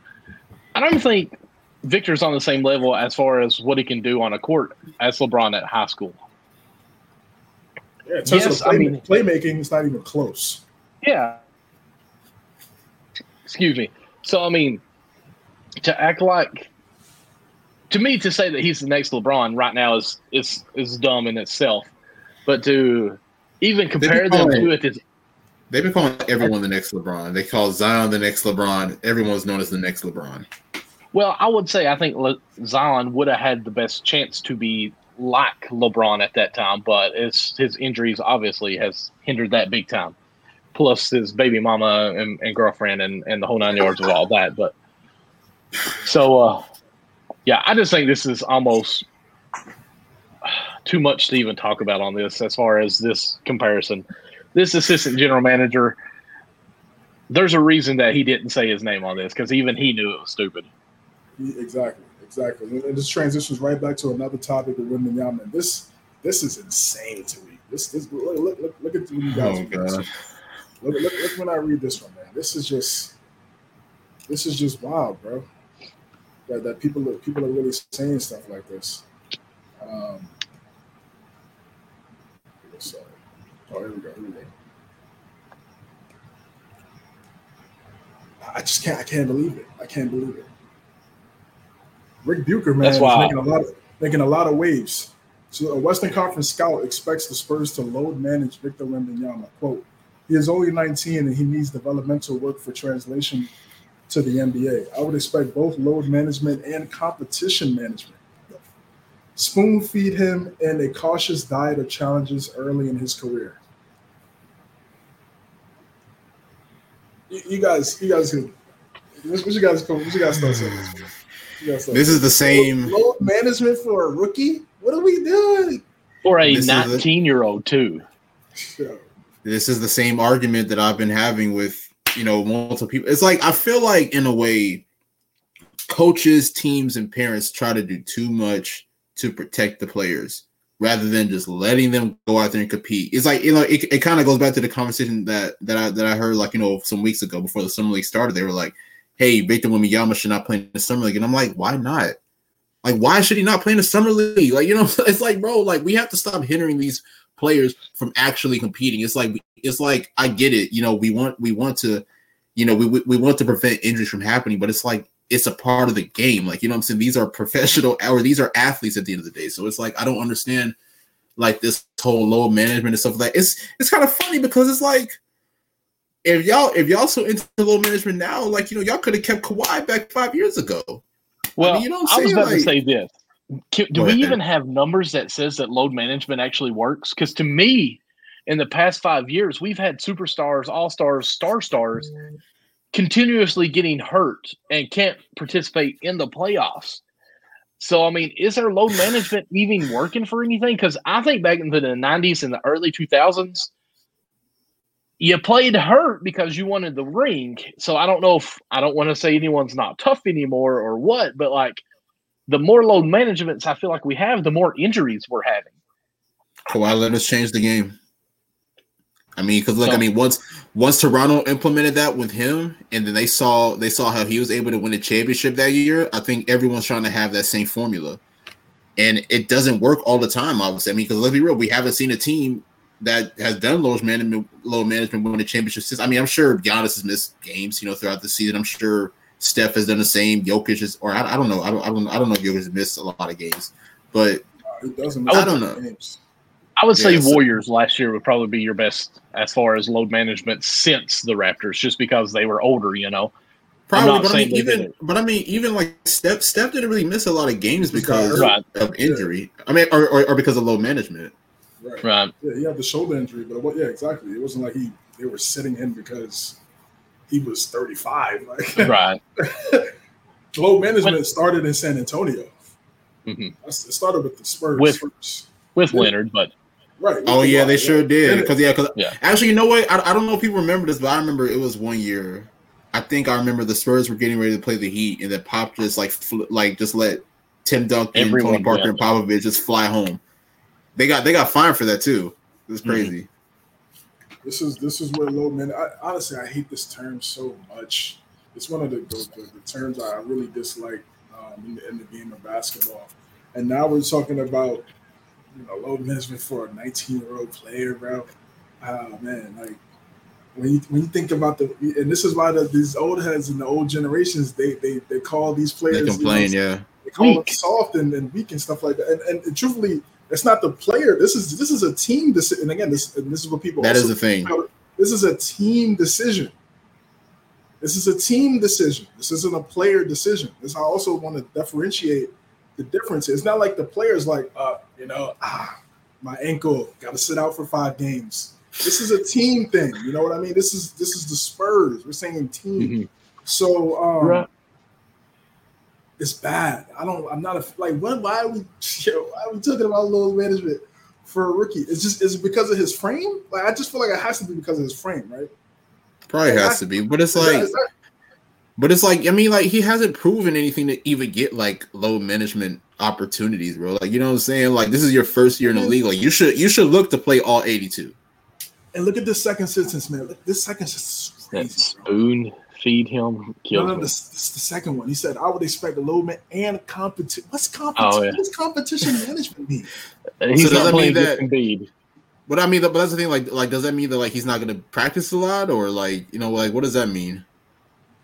I think it's uh, more of a mental game there. That like, hey, when you go up against a big center, we may not let you have competition to get beat up and bullied ball, basically, to show that you are weak right now. I'll be honest with you. When I read this, it tells me two things. They're worried about his frame size of him getting hurt. And two, they're kind of tanking with this as the excuse. Hey, we've got Victor. Let's not win so many. Let's get another draft pick and try to keep building with this process, is what I hear. Yo, competition management? What the? I'll, I'll, I'll, I'll, be. I've, I've never heard of that. this yo, is new. Like, yo, like this is crazy. This is new. This is crazy. Spoon feed him. Spoon feed him a cautious diet of challenges. What? Oh, listen, man. I think really, I think what happens is these teams, these executives, they overthink stuff, and um, because this doesn't make any sense to me. How can he get better if he's not playing? How can he get better if he's not playing, bro. I don't get it. You want him to go up against the best players in the league to get better. So he can watch film. Okay, this is what I need to do against player X. Maybe I need to play this way against player. So what? So what? So like so so like if they were to play so so so if the Spurs play the Nuggets in like like a regular Wednesday night, they're just gonna sit Wemby and not allow him to play against Jokic. That's crazy. If, if this if this if this is yo if this is the move if these teams start doing this man yo I, man my interest for basketball will will diminish bro. I'm dead serious.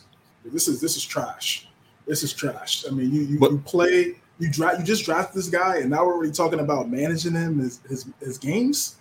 He's 19 he's a young guy and on top of that, it's like, you know what I'm saying? It's like, you know, with Wemby there, like they're gonna sell tickets. Like, you know what I'm saying? So if Wemby's not playing, like a lot of people are not going to want to buy tickets to go watch the Spurs play. I mean, and look, don't get me wrong. I mean, the young talent is good, but mm-hmm. people are going to go to Spurs games to go see Victor Wembanyama. exactly, exactly. So this this uh Western these Western Conference uh scouts and GM got a lot to say. They have a lot to say, man. I hope they're on some winning teams for all this uh all these quotes they're spewing out this week because uh that's a, that's an insane those are insane quotes, man competition. What is what like competition management? Is a crazy term, bro. I already mental right there. This move was crazy. That's for his mental. Period. But honestly, all that's gonna do is hurt him and change his mindset and be like, it's gonna shift his mindset of how he should see the game. Man, honestly, if I'm his agent and representatives, this might be a. If this is really what the Spurs do, again, this is just. I think this is just an opinion of this this scout. I don't know if they're really gonna do this. He's probably going off of what they've done in the past. But again, Tim, those guys were older. Exactly. Those guys were significantly older. I think I think um, Tim Duncan played all 82 in his first year. And I mean, I know, I know, I know, I know that was a different time. That was in the late '90s, but still. It's like in today's game with the science and, and better better treatment, you should be playing all 82 as well, more than the, the guys and, in your, your predecessors that didn't have the type of technology, that didn't have the type of science, modern science and medicine that they, these guys have today, uh, the facilities that these guys are training in on a daily basis. All 82 should be a given first off, that's your like job. it's your job, right? You, like you can maybe miss a couple of days of work. Okay, it happens, but you're missing 50 game 50 days of work. Like you're getting you're getting packed up in the real world. I'll tell you that. so you're getting packed up in the real world. Yeah. You, miss 50 you don't days. have a job. Yeah, exactly, exactly. So this is uh this is this is insane. This is an insane quote, bro. And uh, this this is the this is the trend that these teams are going though. These this is a pampered NBA. Uh, you know these man, these teams, these teams. But it's like what what they, they, need to start bringing like, in some guys from the old school era, bro, that understood that played back in the day, and and really whether it's in the executive role or in the coaching role. But I think more so in the executive role because they make more of the power decisions. Mm-hmm. Because this is this is insane. But it's like, what what more can you do though? Because it's like the NBA is already reduced back to back games, like compared to what compared to what it used to be. So it's like players are not already not playing as much throughout the week as they used to back maybe a decade ago. So like, what what more can you do? Like, you know what I'm saying? Like, I don't I don't understand it, especially for a 19 year old. Like, like that's crazy. Like he should have the energy to be able to play every night. Every single night, bro. Like I said, he's you're one of the youngest players in the league. like, why are we managing the games? This is wild. This is wild. All right. That was to wrap up the NBA news for the week. Let's get into our segment. This back here.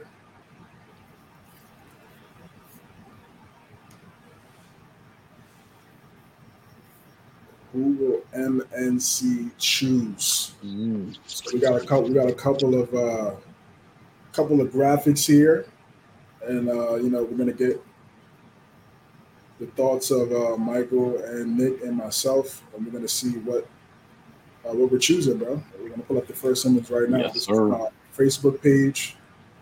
Uh, shout out our Facebook page. Over 200 likes on the page now. 200 followers. Shout out shout to Facebook. Yes, sir. Doing big things. Doing big things over there on the book. I was going to ask you if you're actually going to use our Facebook picture. What's that? I was going to ask CJ if he's using our Facebook post on this or if he's, you know, from somewhere else. No, using our post. Good, good. Why would, why would we? Well, here we go. Team A is uh, Kareem Abdul-Jabbar, Kevin uh, Team One, excuse me, Kareem Abdul-Jabbar, Kevin Durant, Chris Paul, Kobe Bryant, Kevin Garnett. Team Two is Tim Duncan, AI, Stockton, Bron, and Shaq. Team Three is Jokic, Giannis, Magic, Jordan, and Dirk.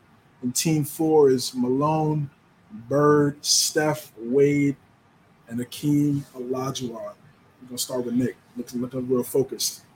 He does look focused. hey, I, I would be real, man. Team three kind of unfair. Team three a little unfair, man. I mean, you talk about a, a dynamic front court and like Nikola Jokic and Dirk Nowitzki. I mean, I mean, real. Dirk's probably one of the best scoring bigs the NBA has ever seen. You got one of the greatest passes in the NBA, or in my opinion, the greatest passer in NBA history, and Magic Johnson. Then you got the GOAT, Michael Jordan. Then you got Giannis Antetokounmpo to me, I, will be real. That that's like a team full of chicos, if you ask me. So I'm probably gonna rock with them. Michael, what about you? Absolutely. Uh, I'm on. Actually, you can't see in the comments, but on there, I, I, I agreed with Chad. That's uh, one of my buddies. Uh, he put three, two, one, and four as his uh, order in all four of them here. But yeah, I think three is like by far the standout on this team. Uh, you've got nothing but scorers on the team with Magic passing to whoever. And of course, Jokic, who can pass to anyone as well. Uh, it's hard to stop Dirk, and he's not the best one on that team. So, yeah, team three, uh, hands down, big time on that one. Man, we're agreeing a lot today. We're agreeing a lot today. When I first saw this, I was like, yeah, man, I got, I got to go with team three. Just the I'm, su- versatility. I'm surprised Nick didn't go with team four, but c- carry on, CJ. Oh, that I mean, there, there- there's a particular reason why I don't, man. Not, uh, Karl Malone's on the team. I'm not rocking with that one. Sorry. No, we're not going Lam- Lam- Malone. Team three is, is very versatile. Um, the spacing could be an issue. You know, Jordan wasn't a great three point shooter. Obviously, if he played in today's era, he'd be a better three point shooter. Right. He that. didn't have to shoot the three. Exactly, exactly. Dirk, even though people love to annoy Dirk as a you know a stretch four or the, he's still again like I said earlier, he got most of his buckets in the mid range. That's because he's he's top ten scorer all time. Jokic, we just, stretch. Jokic, we talked about you know just ad nauseum earlier. Giannis, elite slasher, Magic with the vision. I, I mean, it's just it's just too dynamic. It's just too versatile, man. You got the defense with, with, with Jordan, Magic, and Giannis. You got the passing with Jokic and Magic, and and uh, Giannis. You just leave on Giannis. Yeah. Giannis, Giannis, underrated passer. And Jordan too, honestly, before he retired, most most assists by shooting guard in NBA history. Yeah, I got this is I got I gotta go with team three, man. Um, I like team one. hmm I like team one, but you got Magic six nine point guard, right? And I feel like they just match up well with everyone else. Really, no one no one could guard Shaq, but it would be a tough it would be a tough battle between him and Jokic. It's not like Jokic is just gonna just lay down offensively. He's gonna he's gonna do everything. And Dirk obviously is elite there. Um, yeah, this I feel like it's not even close. Team three. So let's rank them if y'all don't care. Let's let's Okay. uh, one, two, three, four if you don't care. All right, one, I go. I go team three first pick, second pick. Uh, I think team one and two is very close. Uh, earlier in the week, I said two, but looking at it a little bit more, I'm KD and uh, Kobe as far as your scorers, KG. I'm kind of leaning with two. I'm kind of leaning with two because of like you know because obviously I mean Shaq is a cheat code too. Like you know you can't Mhm. stop that man. But it, it, it is tough though. I'm gonna say team one would be my second choice. Kobe and KD, Garnett and and, and Kareem, Mhm. Chris Paul, Diamond guys up. And this is I know they got the clip. I know they got Clipper jersey in there, but Hornets, Chris Paul, That was the MVP candidate. Yeah, that was that was Yeah. different level. He was he was on the he was on a different level. Uh, so I would go yeah, team three, team one, and then uh, It's two, and two and Like, four. Yeah, Yeah, I it- two and four, man. four, team four. Like they got great players, but it's like no super superstar. Well, I don't want to say Well, I mean- that don't sound right. yeah, I get you got Larry Bird and stuff. Yeah. Yeah. Well, I mean, yeah, yeah. To me, three. I want to say now probably one, two, and four, but one and two are so close.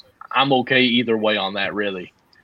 Because Stockton and Duncan in a pick and roll, or even Shaq in a pick and roll, AI is going to get whatever he can get in the ISOs. LeBron is LeBron. Period. Team two is solid as well. And we got Kobe guarding AI, and that or AI Oh, guarding yeah. Kobe. yeah. Come on, man. Night. Good night. If Come you're on, worried man. about spacing, though, I think team two would be a little bit troublesome as far as spacing as well. Yeah, definitely. Yeah. So I'm going to give team one Yeah. the edge on that. I'm talking with. Am. I So saying, I'm I mean, going at least- at least- one. At least with team one, you can play four out, one in Mhm. per se. So Facts. I'll go. I'll go team three, number one. I'll go. I'll probably go team one as number two, then team two, and then team four. Man, we are all on the same page.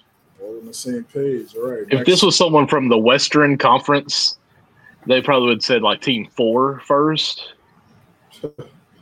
T4 will never get a shot with Karl on that team. Sorry. I'm sorry. Let me chill. All right, next graphic. Pick the three highest peaks here. You got Anthony Davis, James Harden, Dwight Howard, and Orlando. Oh, I saw this earlier. Lillard, I saw this earlier. Uh, Thunder Russ, Knicks Melo, Paul Pierce, Embiid, and Hornets Chris Paul. It's tough. Um, you want to go first, Michael? You want me? Man, I don't want to go first. All right, I'll, I'll go first. So this, this might be one where we might disagree. I don't I don't know, but I'm I'm gonna be real. I'm taking prime Dwight Howard in this one. You know, like I think that in his prime, he was by far the best big man in the NBA at that time.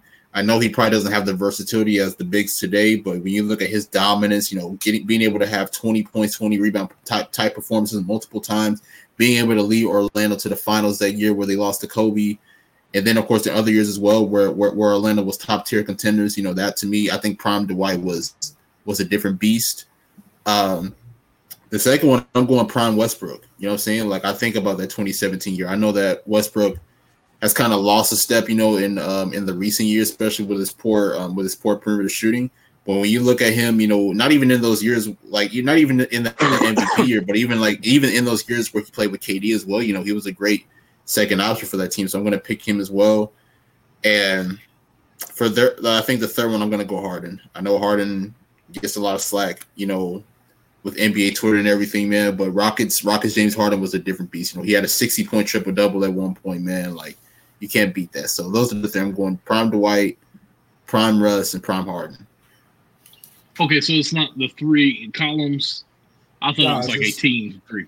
Okay, no, that no, makes it a little bit easier for me. Uh, I agree with you on Dwight. Uh, he was a animal in Orlando on what scheme that they played with and took them to I think the finals with yes. pretty much no one. I mean, Turkoglu was running point with Nelson and uh, one of the I think Rashard Lewis. I think. Anyways, uh, so I'll take yeah, Howard for what all he did. I'm gonna go. I'm gonna go Chris Paul, just because him in New Orleans, what all he did, uh, he was a triple threat on pass shooter or dribbling at all costs on that. And I'm gonna go. I'm gonna stay with the same team and go with Anthony Davis as well, because back in the, the Hornets uniform, I mean, he led a team to the playoffs that had no business being there. I think that's bubble AD though. That's what I'm saying, like yeah, like no, no, no. With the with uh, New Orleans. You talking about you talking about Chris Paul or Anthony Davis? I'm talking about Anthony Davis. Yeah, yeah. That that picture right there is uh bubble AD. I thought it was pick their peaks, like w- when they were at their peaks. Are they saying during this era on this? Okay, well then I mean, no, because a, a, lot of people say, "Man, that's that's peak AD because they won the chip." Oh, I disagree with that. It's just he played for a team that people actually seen on TV more. Okay, back up. Let me punt. Howard, uh, Chris Paul, and I'm going to go with Dame then. Okay. Um, Nick, you okay? Something's wrong with my camera. I don't know what's going on. Whew. Got me looking like a crackhead out here.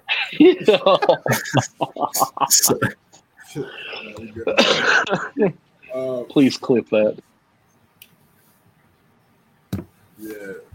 So I'm going with James Harden. That I mean that run. I mean, I agree. That's it, why it I said just, it kills me it was just every night. And he played 81 games that year. He won MVP. Mm-hmm. He was playing. He was playing 80 games a season. Iron I'm gonna Man, change my the Westbrook instead of Dame. I'm sorry. Very good. Dwight, hey. just man, uh, he, he, was he was different in Orlando, bro. He was really different, man. And uh, I know he had his flaws with the free throws and stuff like that, but uh, he couldn't shoot what he could do, the stuff that he was great at, defensively, you know, three-time defensive player of the year. I do believe three years in a row. He's on a different level. He's on a different level. And my third one, Don't say Melo. I'm not gonna say Melo. I'm gonna go. I'm gonna go with Russ Okay. because this this was this was the this was the first year after KD left. Yeah. Triple double year. triple double year, 41 triple doubles that year. The game against the Nuggets hit the game winner in the last game of the season. He was on the tear, bro. He was on the tear. Had still had the midi back then, so that mid range was lethal. Yeah, that's my three. I feel like that's the best three. I, I, I mean, just Something like that. That's true. I mean, Dwight didn't win an MVP like like Russ and, and Harden did, but he led the team to the finals. So Facts. And Russ, Russ that year was just. I mean, he, I mean, he averaged what? You know, he averaged a triple double what three years in a row. So he Crazy. crazy, crazy, crazy. And Melo, Melo was going crazy in New York. He just didn't have a great team around him. So I'm, not- I mean, even though obviously his peak was special in New York, but just didn't have the just didn't have the right team around him. He never, and he didn't win MVP. Um, but he was he was amazing. He was amazing in New York. Um, Chris Paul, whoo, in New Orleans. It was it was either him or Deron Williams in Utah. I mean, those those were was one and two best point guards in the league at that time. That was a special time for sure. Yeah, those are my top three. The Harden, the Harden, that's what that's what makes that's what makes me so upset with Westbrook and Harden. It's like, damn, bro, like they don't win a championship. That'd be a shame.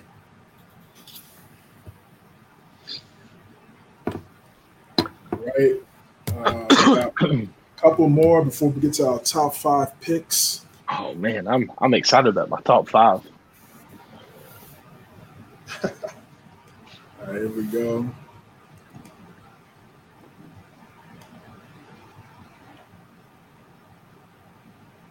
This is tough. It depends on how you look at things. Here we go. Oh god. One gotta go. Oh no. One got to go. Oh, I've seen that. So yeah. Okay. Ain't popped up for me yet. All right, so Still not popped up for you? Nah, it's got like a little green screen in the middle. I know it's weird. Hmm. All right, so I'll just read it out for you and for our audio audio people. Uh, we got Immanuel Quickley, Austin Reaves, Jalen Green, Jordan Poole. One gotta go. Michael, start with you. Dang start with you. Um, I'm gonna, man.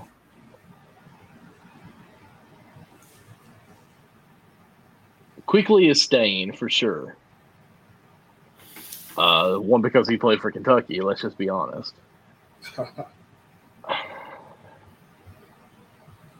I don't want to be mean and say Jordan Poole because of what he did this year and the whole just background of him, but that's where I'm feeling at.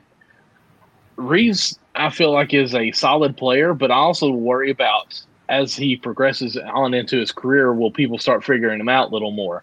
I think Jalen has much more versatile of uh, raw talent and what we haven't seen yet in him. So it's really between Poole and Reaves to me, and I might be on the island on myself on this, but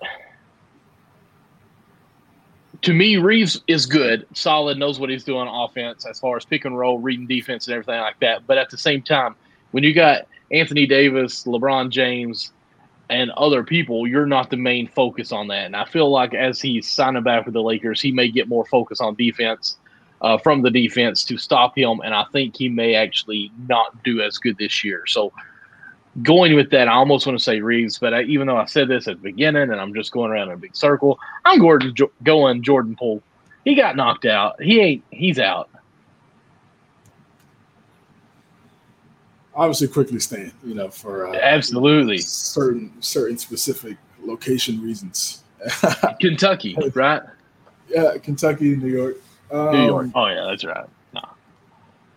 Reaves is my guy. So uh, he's obviously going to stay. For me, high IQ basketball player. Plays the right way. I like his game. Poole and Jalen Green.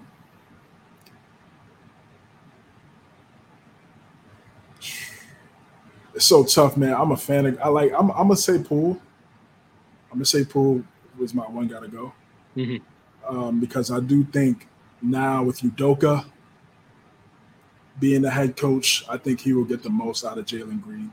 Hmm. Um, he really wasn't able to get the most out of Stephen Silas. wasn't able to get the most out of Jalen Green um, in his first two years.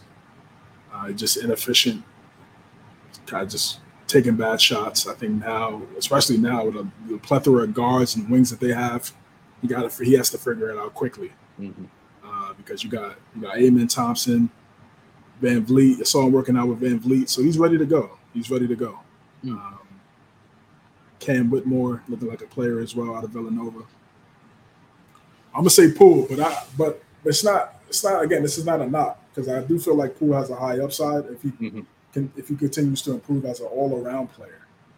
And he's another guy that takes a lot of bad shots. If he minimizes that and, and you know and, and becomes more of a, a playmaker because that's what he has to be in, in Washington D.C. He, he could definitely be a, a- great player in, in this league. Has all the talent in the world. But uh, right now, I got to go with Poole. My thing is, did Poole already peak, and we've seen the best of Poole? I hope not, and I don't think so. But the digress that he did this season makes you have that thought at least. So that's why I'm going Poole. Not really because he got knocked out, but I feel like a lot of it has to do with the situation that happened with Draymond. Like, you know, just I feel like that year it was just as you see, like again, it's how they played. Look it, they're the worst road team in the, in the NBA, nine and thirty-three, or nine and thirty-eight, something like eight, something like that. Mm. Um, so that that played a factor, and, and obviously him being the focal point of that of that video. mhm. uh, you know, it's, it's, it's a big it's a big deal.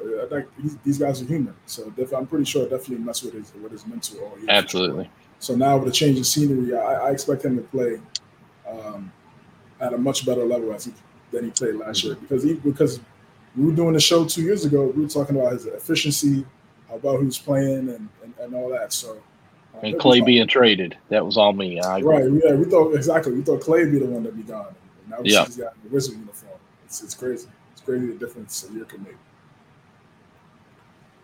Uh, Nick, come back in here. As, uh, I'm sure you've seen the graphic here. You could, you could pick, but we're going to go to this last one before we go to our top fives. Um,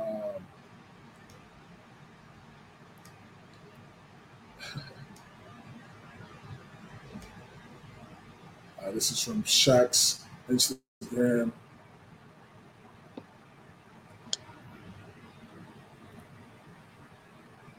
I love to do a lot of these. So we got the top team is Shaq, Kobe, AI, Duncan, and LeBron. And then the bottom team is Olajuwon, KD, Steph, Giannis, and Michael Jordan. Ooh. Very tough. Whew.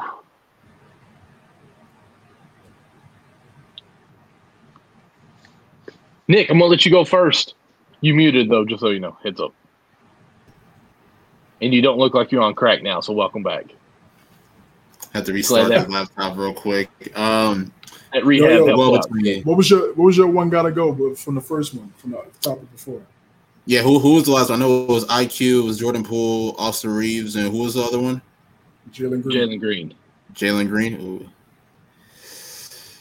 I think as of right now, I'll probably go Jalen Green, but I mean he's still relatively young. I think with the other guys, you know, we've seen how they've been able to produce on playoff teams. I think you know going into this year for the Rockets, I mean, even though I don't really consider them a playoff team, but you know, I think I think this will be a year where where he'll where he'll really showcase you know his true value as a as a scoring option or whatever. So I know that Jordan Poole gets a lot of hate because you know of what went down last year, but I mean I think you know I think we look at it from from a perspective of the Warriors don't get that 2022 championship without without the impact of Jordan Poole, you know, being able to pass, being able to score at a very high level.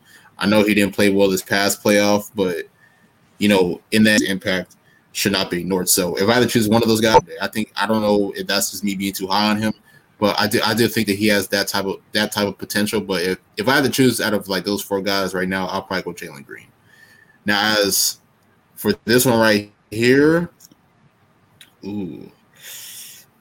I want to go with the far team. I'm gonna go with the far team with uh with Shaq, Kobe, AI, Tim Duncan, and LeBron. I know that the team in front of us has MJ and the best shooter in, best shooter in basketball history, Steph Curry, but I'm looking at Shaq as a cheat code, and then I'm looking at the defense too. You know, Kobe Kobe Bryant, a nine-time All NBA for our All Defensive First Team. Tim Duncan's an elite defender. Shaq with his size, you know, being a rim protector. LeBron can play defense when he wants to. I mean, I mean, particularly in this latter stage of his career, you know, not necessarily as much, but he can't turn it up whenever whenever he decides to. I think I think the team on the far end is just I think it's just got a lot more versatility, man. So I'm, I'm probably I'm probably go with that team.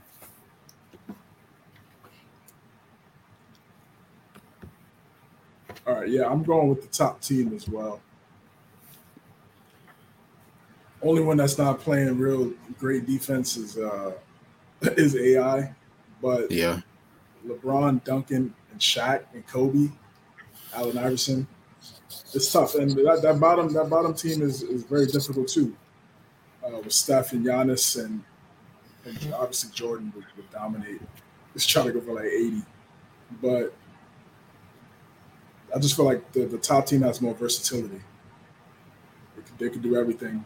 Uh, they could shoot, pass, play defense.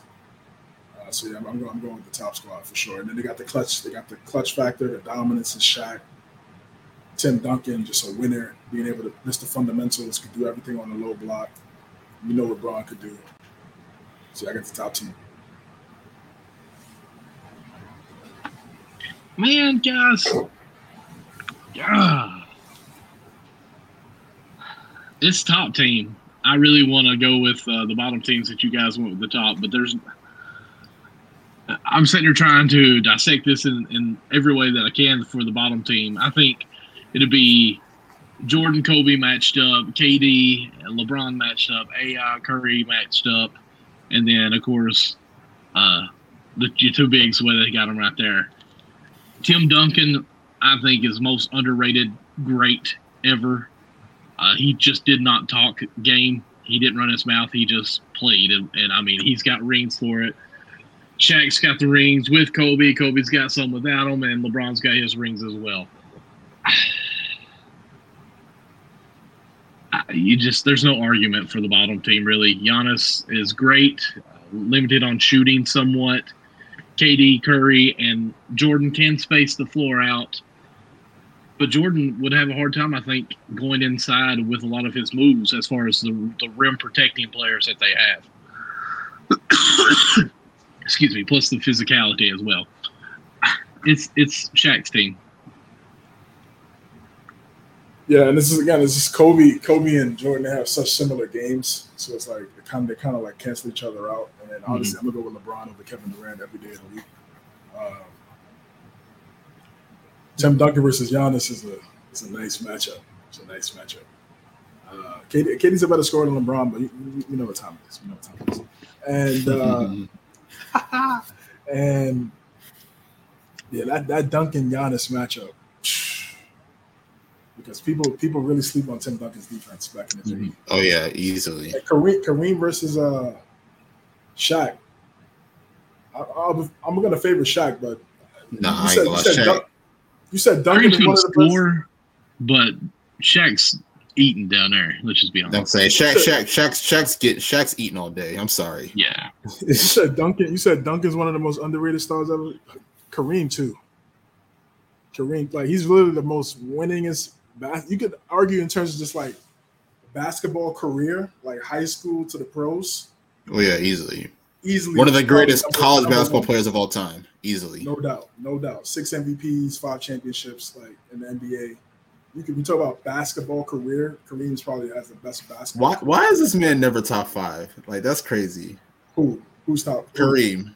Kareem, like, like it's like we never mentioned him as like a top five player ever, and it's like because, you know, like I get it. Like you know, he played with Magic, he played with Oscar. But I mean, you mentioned like six MVPs, six championships. You know what I'm saying? Like, I mean, hell, I mean, he he, had the NBA. I mean, he, he had most points all time for like damn near 40 years before LeBron just broke it this earlier this year. Yeah, I think it's well for me personally. It's just Shaq because it's just like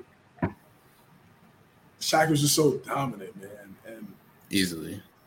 And um, he, he's in he's in a lot of people's top five. Kareem's in a lot of people's because of what I just said. Like again, he's like literally the most winningest basketball player. You guys probably the best basketball career of any player ever.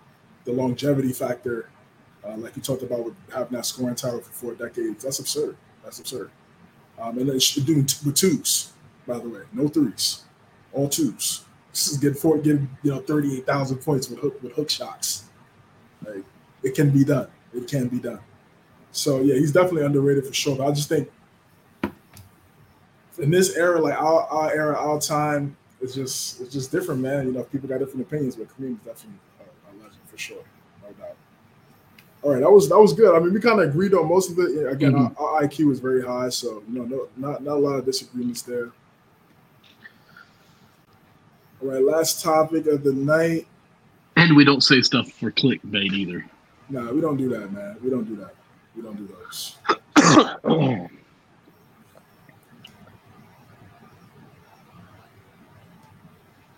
this up here. MNC yeah, top five. Let's so go. First, first, top five. We're gonna do our Mike, top getting five ready, yo. Favorite, our five favorite players in the NBA. We'll start with. Is this is this based off of right now or all time? Right, yeah, right now, right now. Yeah. Oh well, I Mine's all jacked up then. Mine's all time and a little bit of right now. All right, so yeah, go ahead. All right. So I've got Jason Kidd, who is obviously in, in right there in that picture. It's my favorite, okay? It's not the best. Jason Kidd, Shaquille O'Neal, Michael Jordan, Shawn Kemp, and Tony Delk, who of course played in Kentucky. Now, honorable mentions as far as in today's era, I've got Kenny Lofton Jr., who I just absolutely love watching him play. Uh, and then I put two together, Booker and Bam. I had to throw in some Kentucky players as well. So those are my favorites. As, what I did. I couldn't just do five guys. Nah, yeah, it's cool.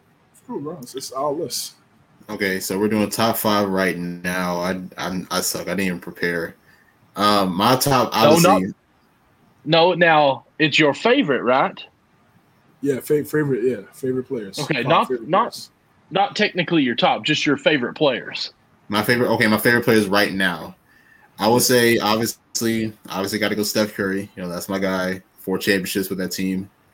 Um, another one, obviously, can't can't go wrong with LeBron. Can't go wrong with LeBron. You know, I know can, that. that's okay.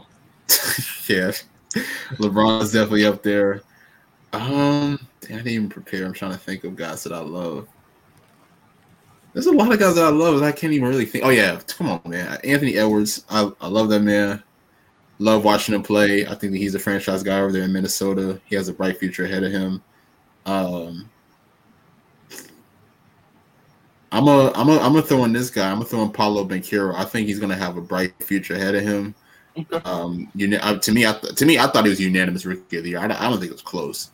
I love you know with his size and his skill set, you know, him being able to create on the perimeter and on the mid range, you know, I think I think he's gonna be a really great scorer in this league one day. That's four already right there. At three or four. I think that's oh yeah, four. It is four. Four, yeah. And then five, I'm gonna go. I'm sorry, boys. I'll be honest, man. Like, I mean, he's not in the NBA right now, man. But I've been a fan of this guy since since high school, man. Like, I'm, I'm a big Sharife Cooper fan. I think okay. I think that hopefully one day one day he I, I really do hope that one day he can get back in the NBA. But I think the thing about it is that he played for the Hawks for a little bit of time and he played for the Cavs. But like he he shines in the G League, like that's no debate. But I think like you know once he gets on that NBA stage, I think his confidence is not necessarily there. But here's the thing, like you know whenever he does show up and perform, he's a great passer. He's improving on his on, on his on his perimeter scoring. Like I'll be real, I think that I, I still believe that he could be a starting point guard one day in the NBA. So I'm trying to keep those hopes alive, possibly you know within the next future. But like that that that that's definitely one of my guys that I've loved watching since since high school. That's fair. All right, uh, CJ, let me give you my five real quick. At oh, least okay, today, yeah. just yeah. since more up to date. Timothy, Paul George, Booker, Bam, and Kenny Lofton. Kenny Lofton. Nice. Okay. Uh, my two honorable mentions are Walker Kessler and Okay. Chet Holmgren, even though Chet hasn't played yet, but in, in, in the NBA game, but I'm a fan of his game. Number five, get well soon, my guy. Hopefully you could come back uh, next year. Lonzo Ball. Oh man, that's my guy. Number I'm four. now. Haven't they already said he's out all of next year? Mhm. Yeah, yeah, I'm talking about the year. I'm talking about the year Okay, after. okay, okay. They might they might release him too. I don't know. Man, crazy, crazy. Yeah, Lonzo Ball, high IQ, defense, fix his whole shot, turn into a 38% three point shooter. That shot was Get, ugly. get, get healthy, get healthy, man. Four, Austin Reaves. Just again, Wow. get into get into his You're really high on him. I'm a fan, bro. I'm a fan. Um, maybe I was- said he was gonna be an all star one day. Maybe because I was watching his highlights yesterday. I don't know. Oh, but uh, yeah, he's. He, I, I like it. I like his game. I like his game. Gets to the mid range. I like guys that that don't just play like like bots. They they get to their spot. They know their spots on the court. They get busy. Um, can play on and off the ball. Point guard, big guard, plays defense. I got Reaves. Number three, MVP, Finals MVP, Jokic. Just I just the, Okay. just the do- the dominance uh, with the playmaking and getting other guys going. Uh, this is not really in order, but it's just I got Jokic there. It's elite basketball player. Number two, Anthony Edwards. I think you know maybe by like next year he could put himself in like a top ten player in the league. Um, I think he could definitely get to. I could. I think he could definitely get to that point. He just has to lead Minnesota to you know more and more playoff berths, getting farther in the playoffs. And the more he does that, I think people will start to see this. Okay, this guy's a top ten player in the league. Athletic, working on his shot. Shot forty seven percent from the three last year. I mean, from the field last year. He's right there, bro. He's really right there and becoming one of the best players in the league. A top ten guy. And then number one, I mean, listen, it's oh my gosh. you know, it's just just the shot creation and get to his spots Oh jeez. and Trae Young. We went a whole Trae Young. No, just, tra- just tra- transforming this city. You know, just just the way. Just we the almost had a whole episode without saying this guy's name. It's, it's impossible. It's impossible. Jalen Brunson, uh, my favorite player in the league today. Just uh, so grateful that he's a part of the Knicks now, man. We got a star and uh, 26. Just, oh man, just that guy is special, bro. Just what he's done for the city. Uh, just year one, incredible, incredible, incredible player. I can't wait to see him play. I can't wait to see him play for FIBA US, USA team. He's going to be like the top three guy on him and Anthony Edwards and probably like Bi. They're, they're going to be the go-to guys on that team. So I, I'm excited. I'm excited to see him play in, in glo- global ball. I can't wait. All right, our next top five, we got Hang on real quick, Michael. I'm surprised you didn't say Zion. He's got to be playing. He's not playing. uh, Zion definitely on my list too, bro. I mean, he, he gets. I see. I'm I'm a fan of players that get to their like that can score without you know all the dribbling. You know, Mhm. it's all the dribbling the air out the basketball. I hate wasted dribbling. Yes, yes. I think that's why a lot of people still Jayson Tatum. Jordan. I was going to say Yeah. Brown, but it's okay. Both, both, both of them really, both of them at times. All right, let's get to our top five scores. Uh, favorite scores. Uh, I'll So, start. Okay. Mine I did of all time, but I've kind of Yeah, quickly all time. made it. Are we doing I've all got time this time? Jordan. Well, I mean, I did all time. I've got Michael Jordan, Vince Carter, AI, Kevin Durant, and Steph are the ones that I have as far Vince as Carter. top Okay, that's favorites. interesting. okay. I'm gonna go. I'm gonna go MJ. MJ definitely at the top of the list. I'm gonna go Kobe two. I'm gonna go. I'm gonna go KD Wow, I did three. I'm gonna go KD three. I'm gonna go.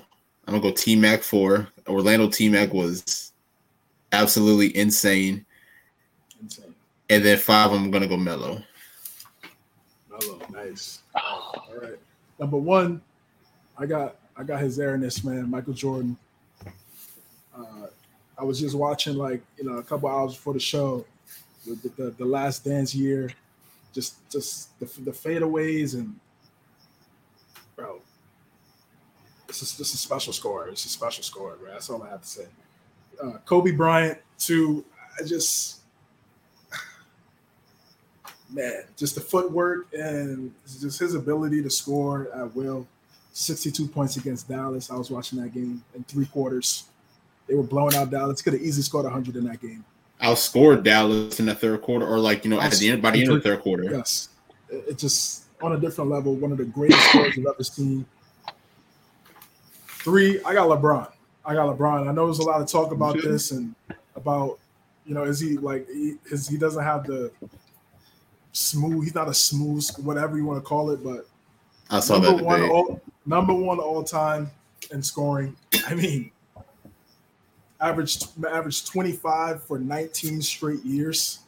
What are we what are we really talking about? What are we really talking about? Uh, four, I got Hakeem Olajuwon. Just Ooh. just the post moves, dream shake. Just toy, toying with the defenders, toying with all time greats, Ewing, Robinson, Shaq. Every everybody everybody got it, and he was he was so dominant in in his time. Um, MVP, Defensive Player of the Year, obviously two time champion. And number five is just just a special special basketball player at the guard position, Kyrie Irving. Uh, Ooh, I forgot about that one. just the finishing one of the one of the one of the greatest finishers ever, ever. Layup package is just elite, and at, at his size, at six two, it's, it's, it's a joy to watch. It's a joy to watch him play basketball, man. So those are my top five scores. You obviously got T Mac. T Mac is one of one, of course, mm. but those five right there just on a different level for me. I agree. I did also while we were talking here, uh, up to date one as well. Like now, I've got KD, Okay. Steph, Kyrie, Luka, and Fox. Fox, okay. Fox. You got Fox over Bo Booker. Hey, gotta gotta throw one in there for potential now. Okay. Uh, up to date, I would go Booker, Kyrie, KD. It's three. Um, Jokic, and Yoke, okay. and listen, man. I mean, we gotta go, we gotta go. We gotta go back to it because I, I really feel like this guy is just really starting with, with everything, man. I got uh, Jalen Brunson, man. It's just Oh, bro, like, what Oh. 40, 40, 41 against that Miami defense in, a, in an elimination game. Just didn't have enough help from was under 41, bro, on the road in Miami, on the brink of elimination.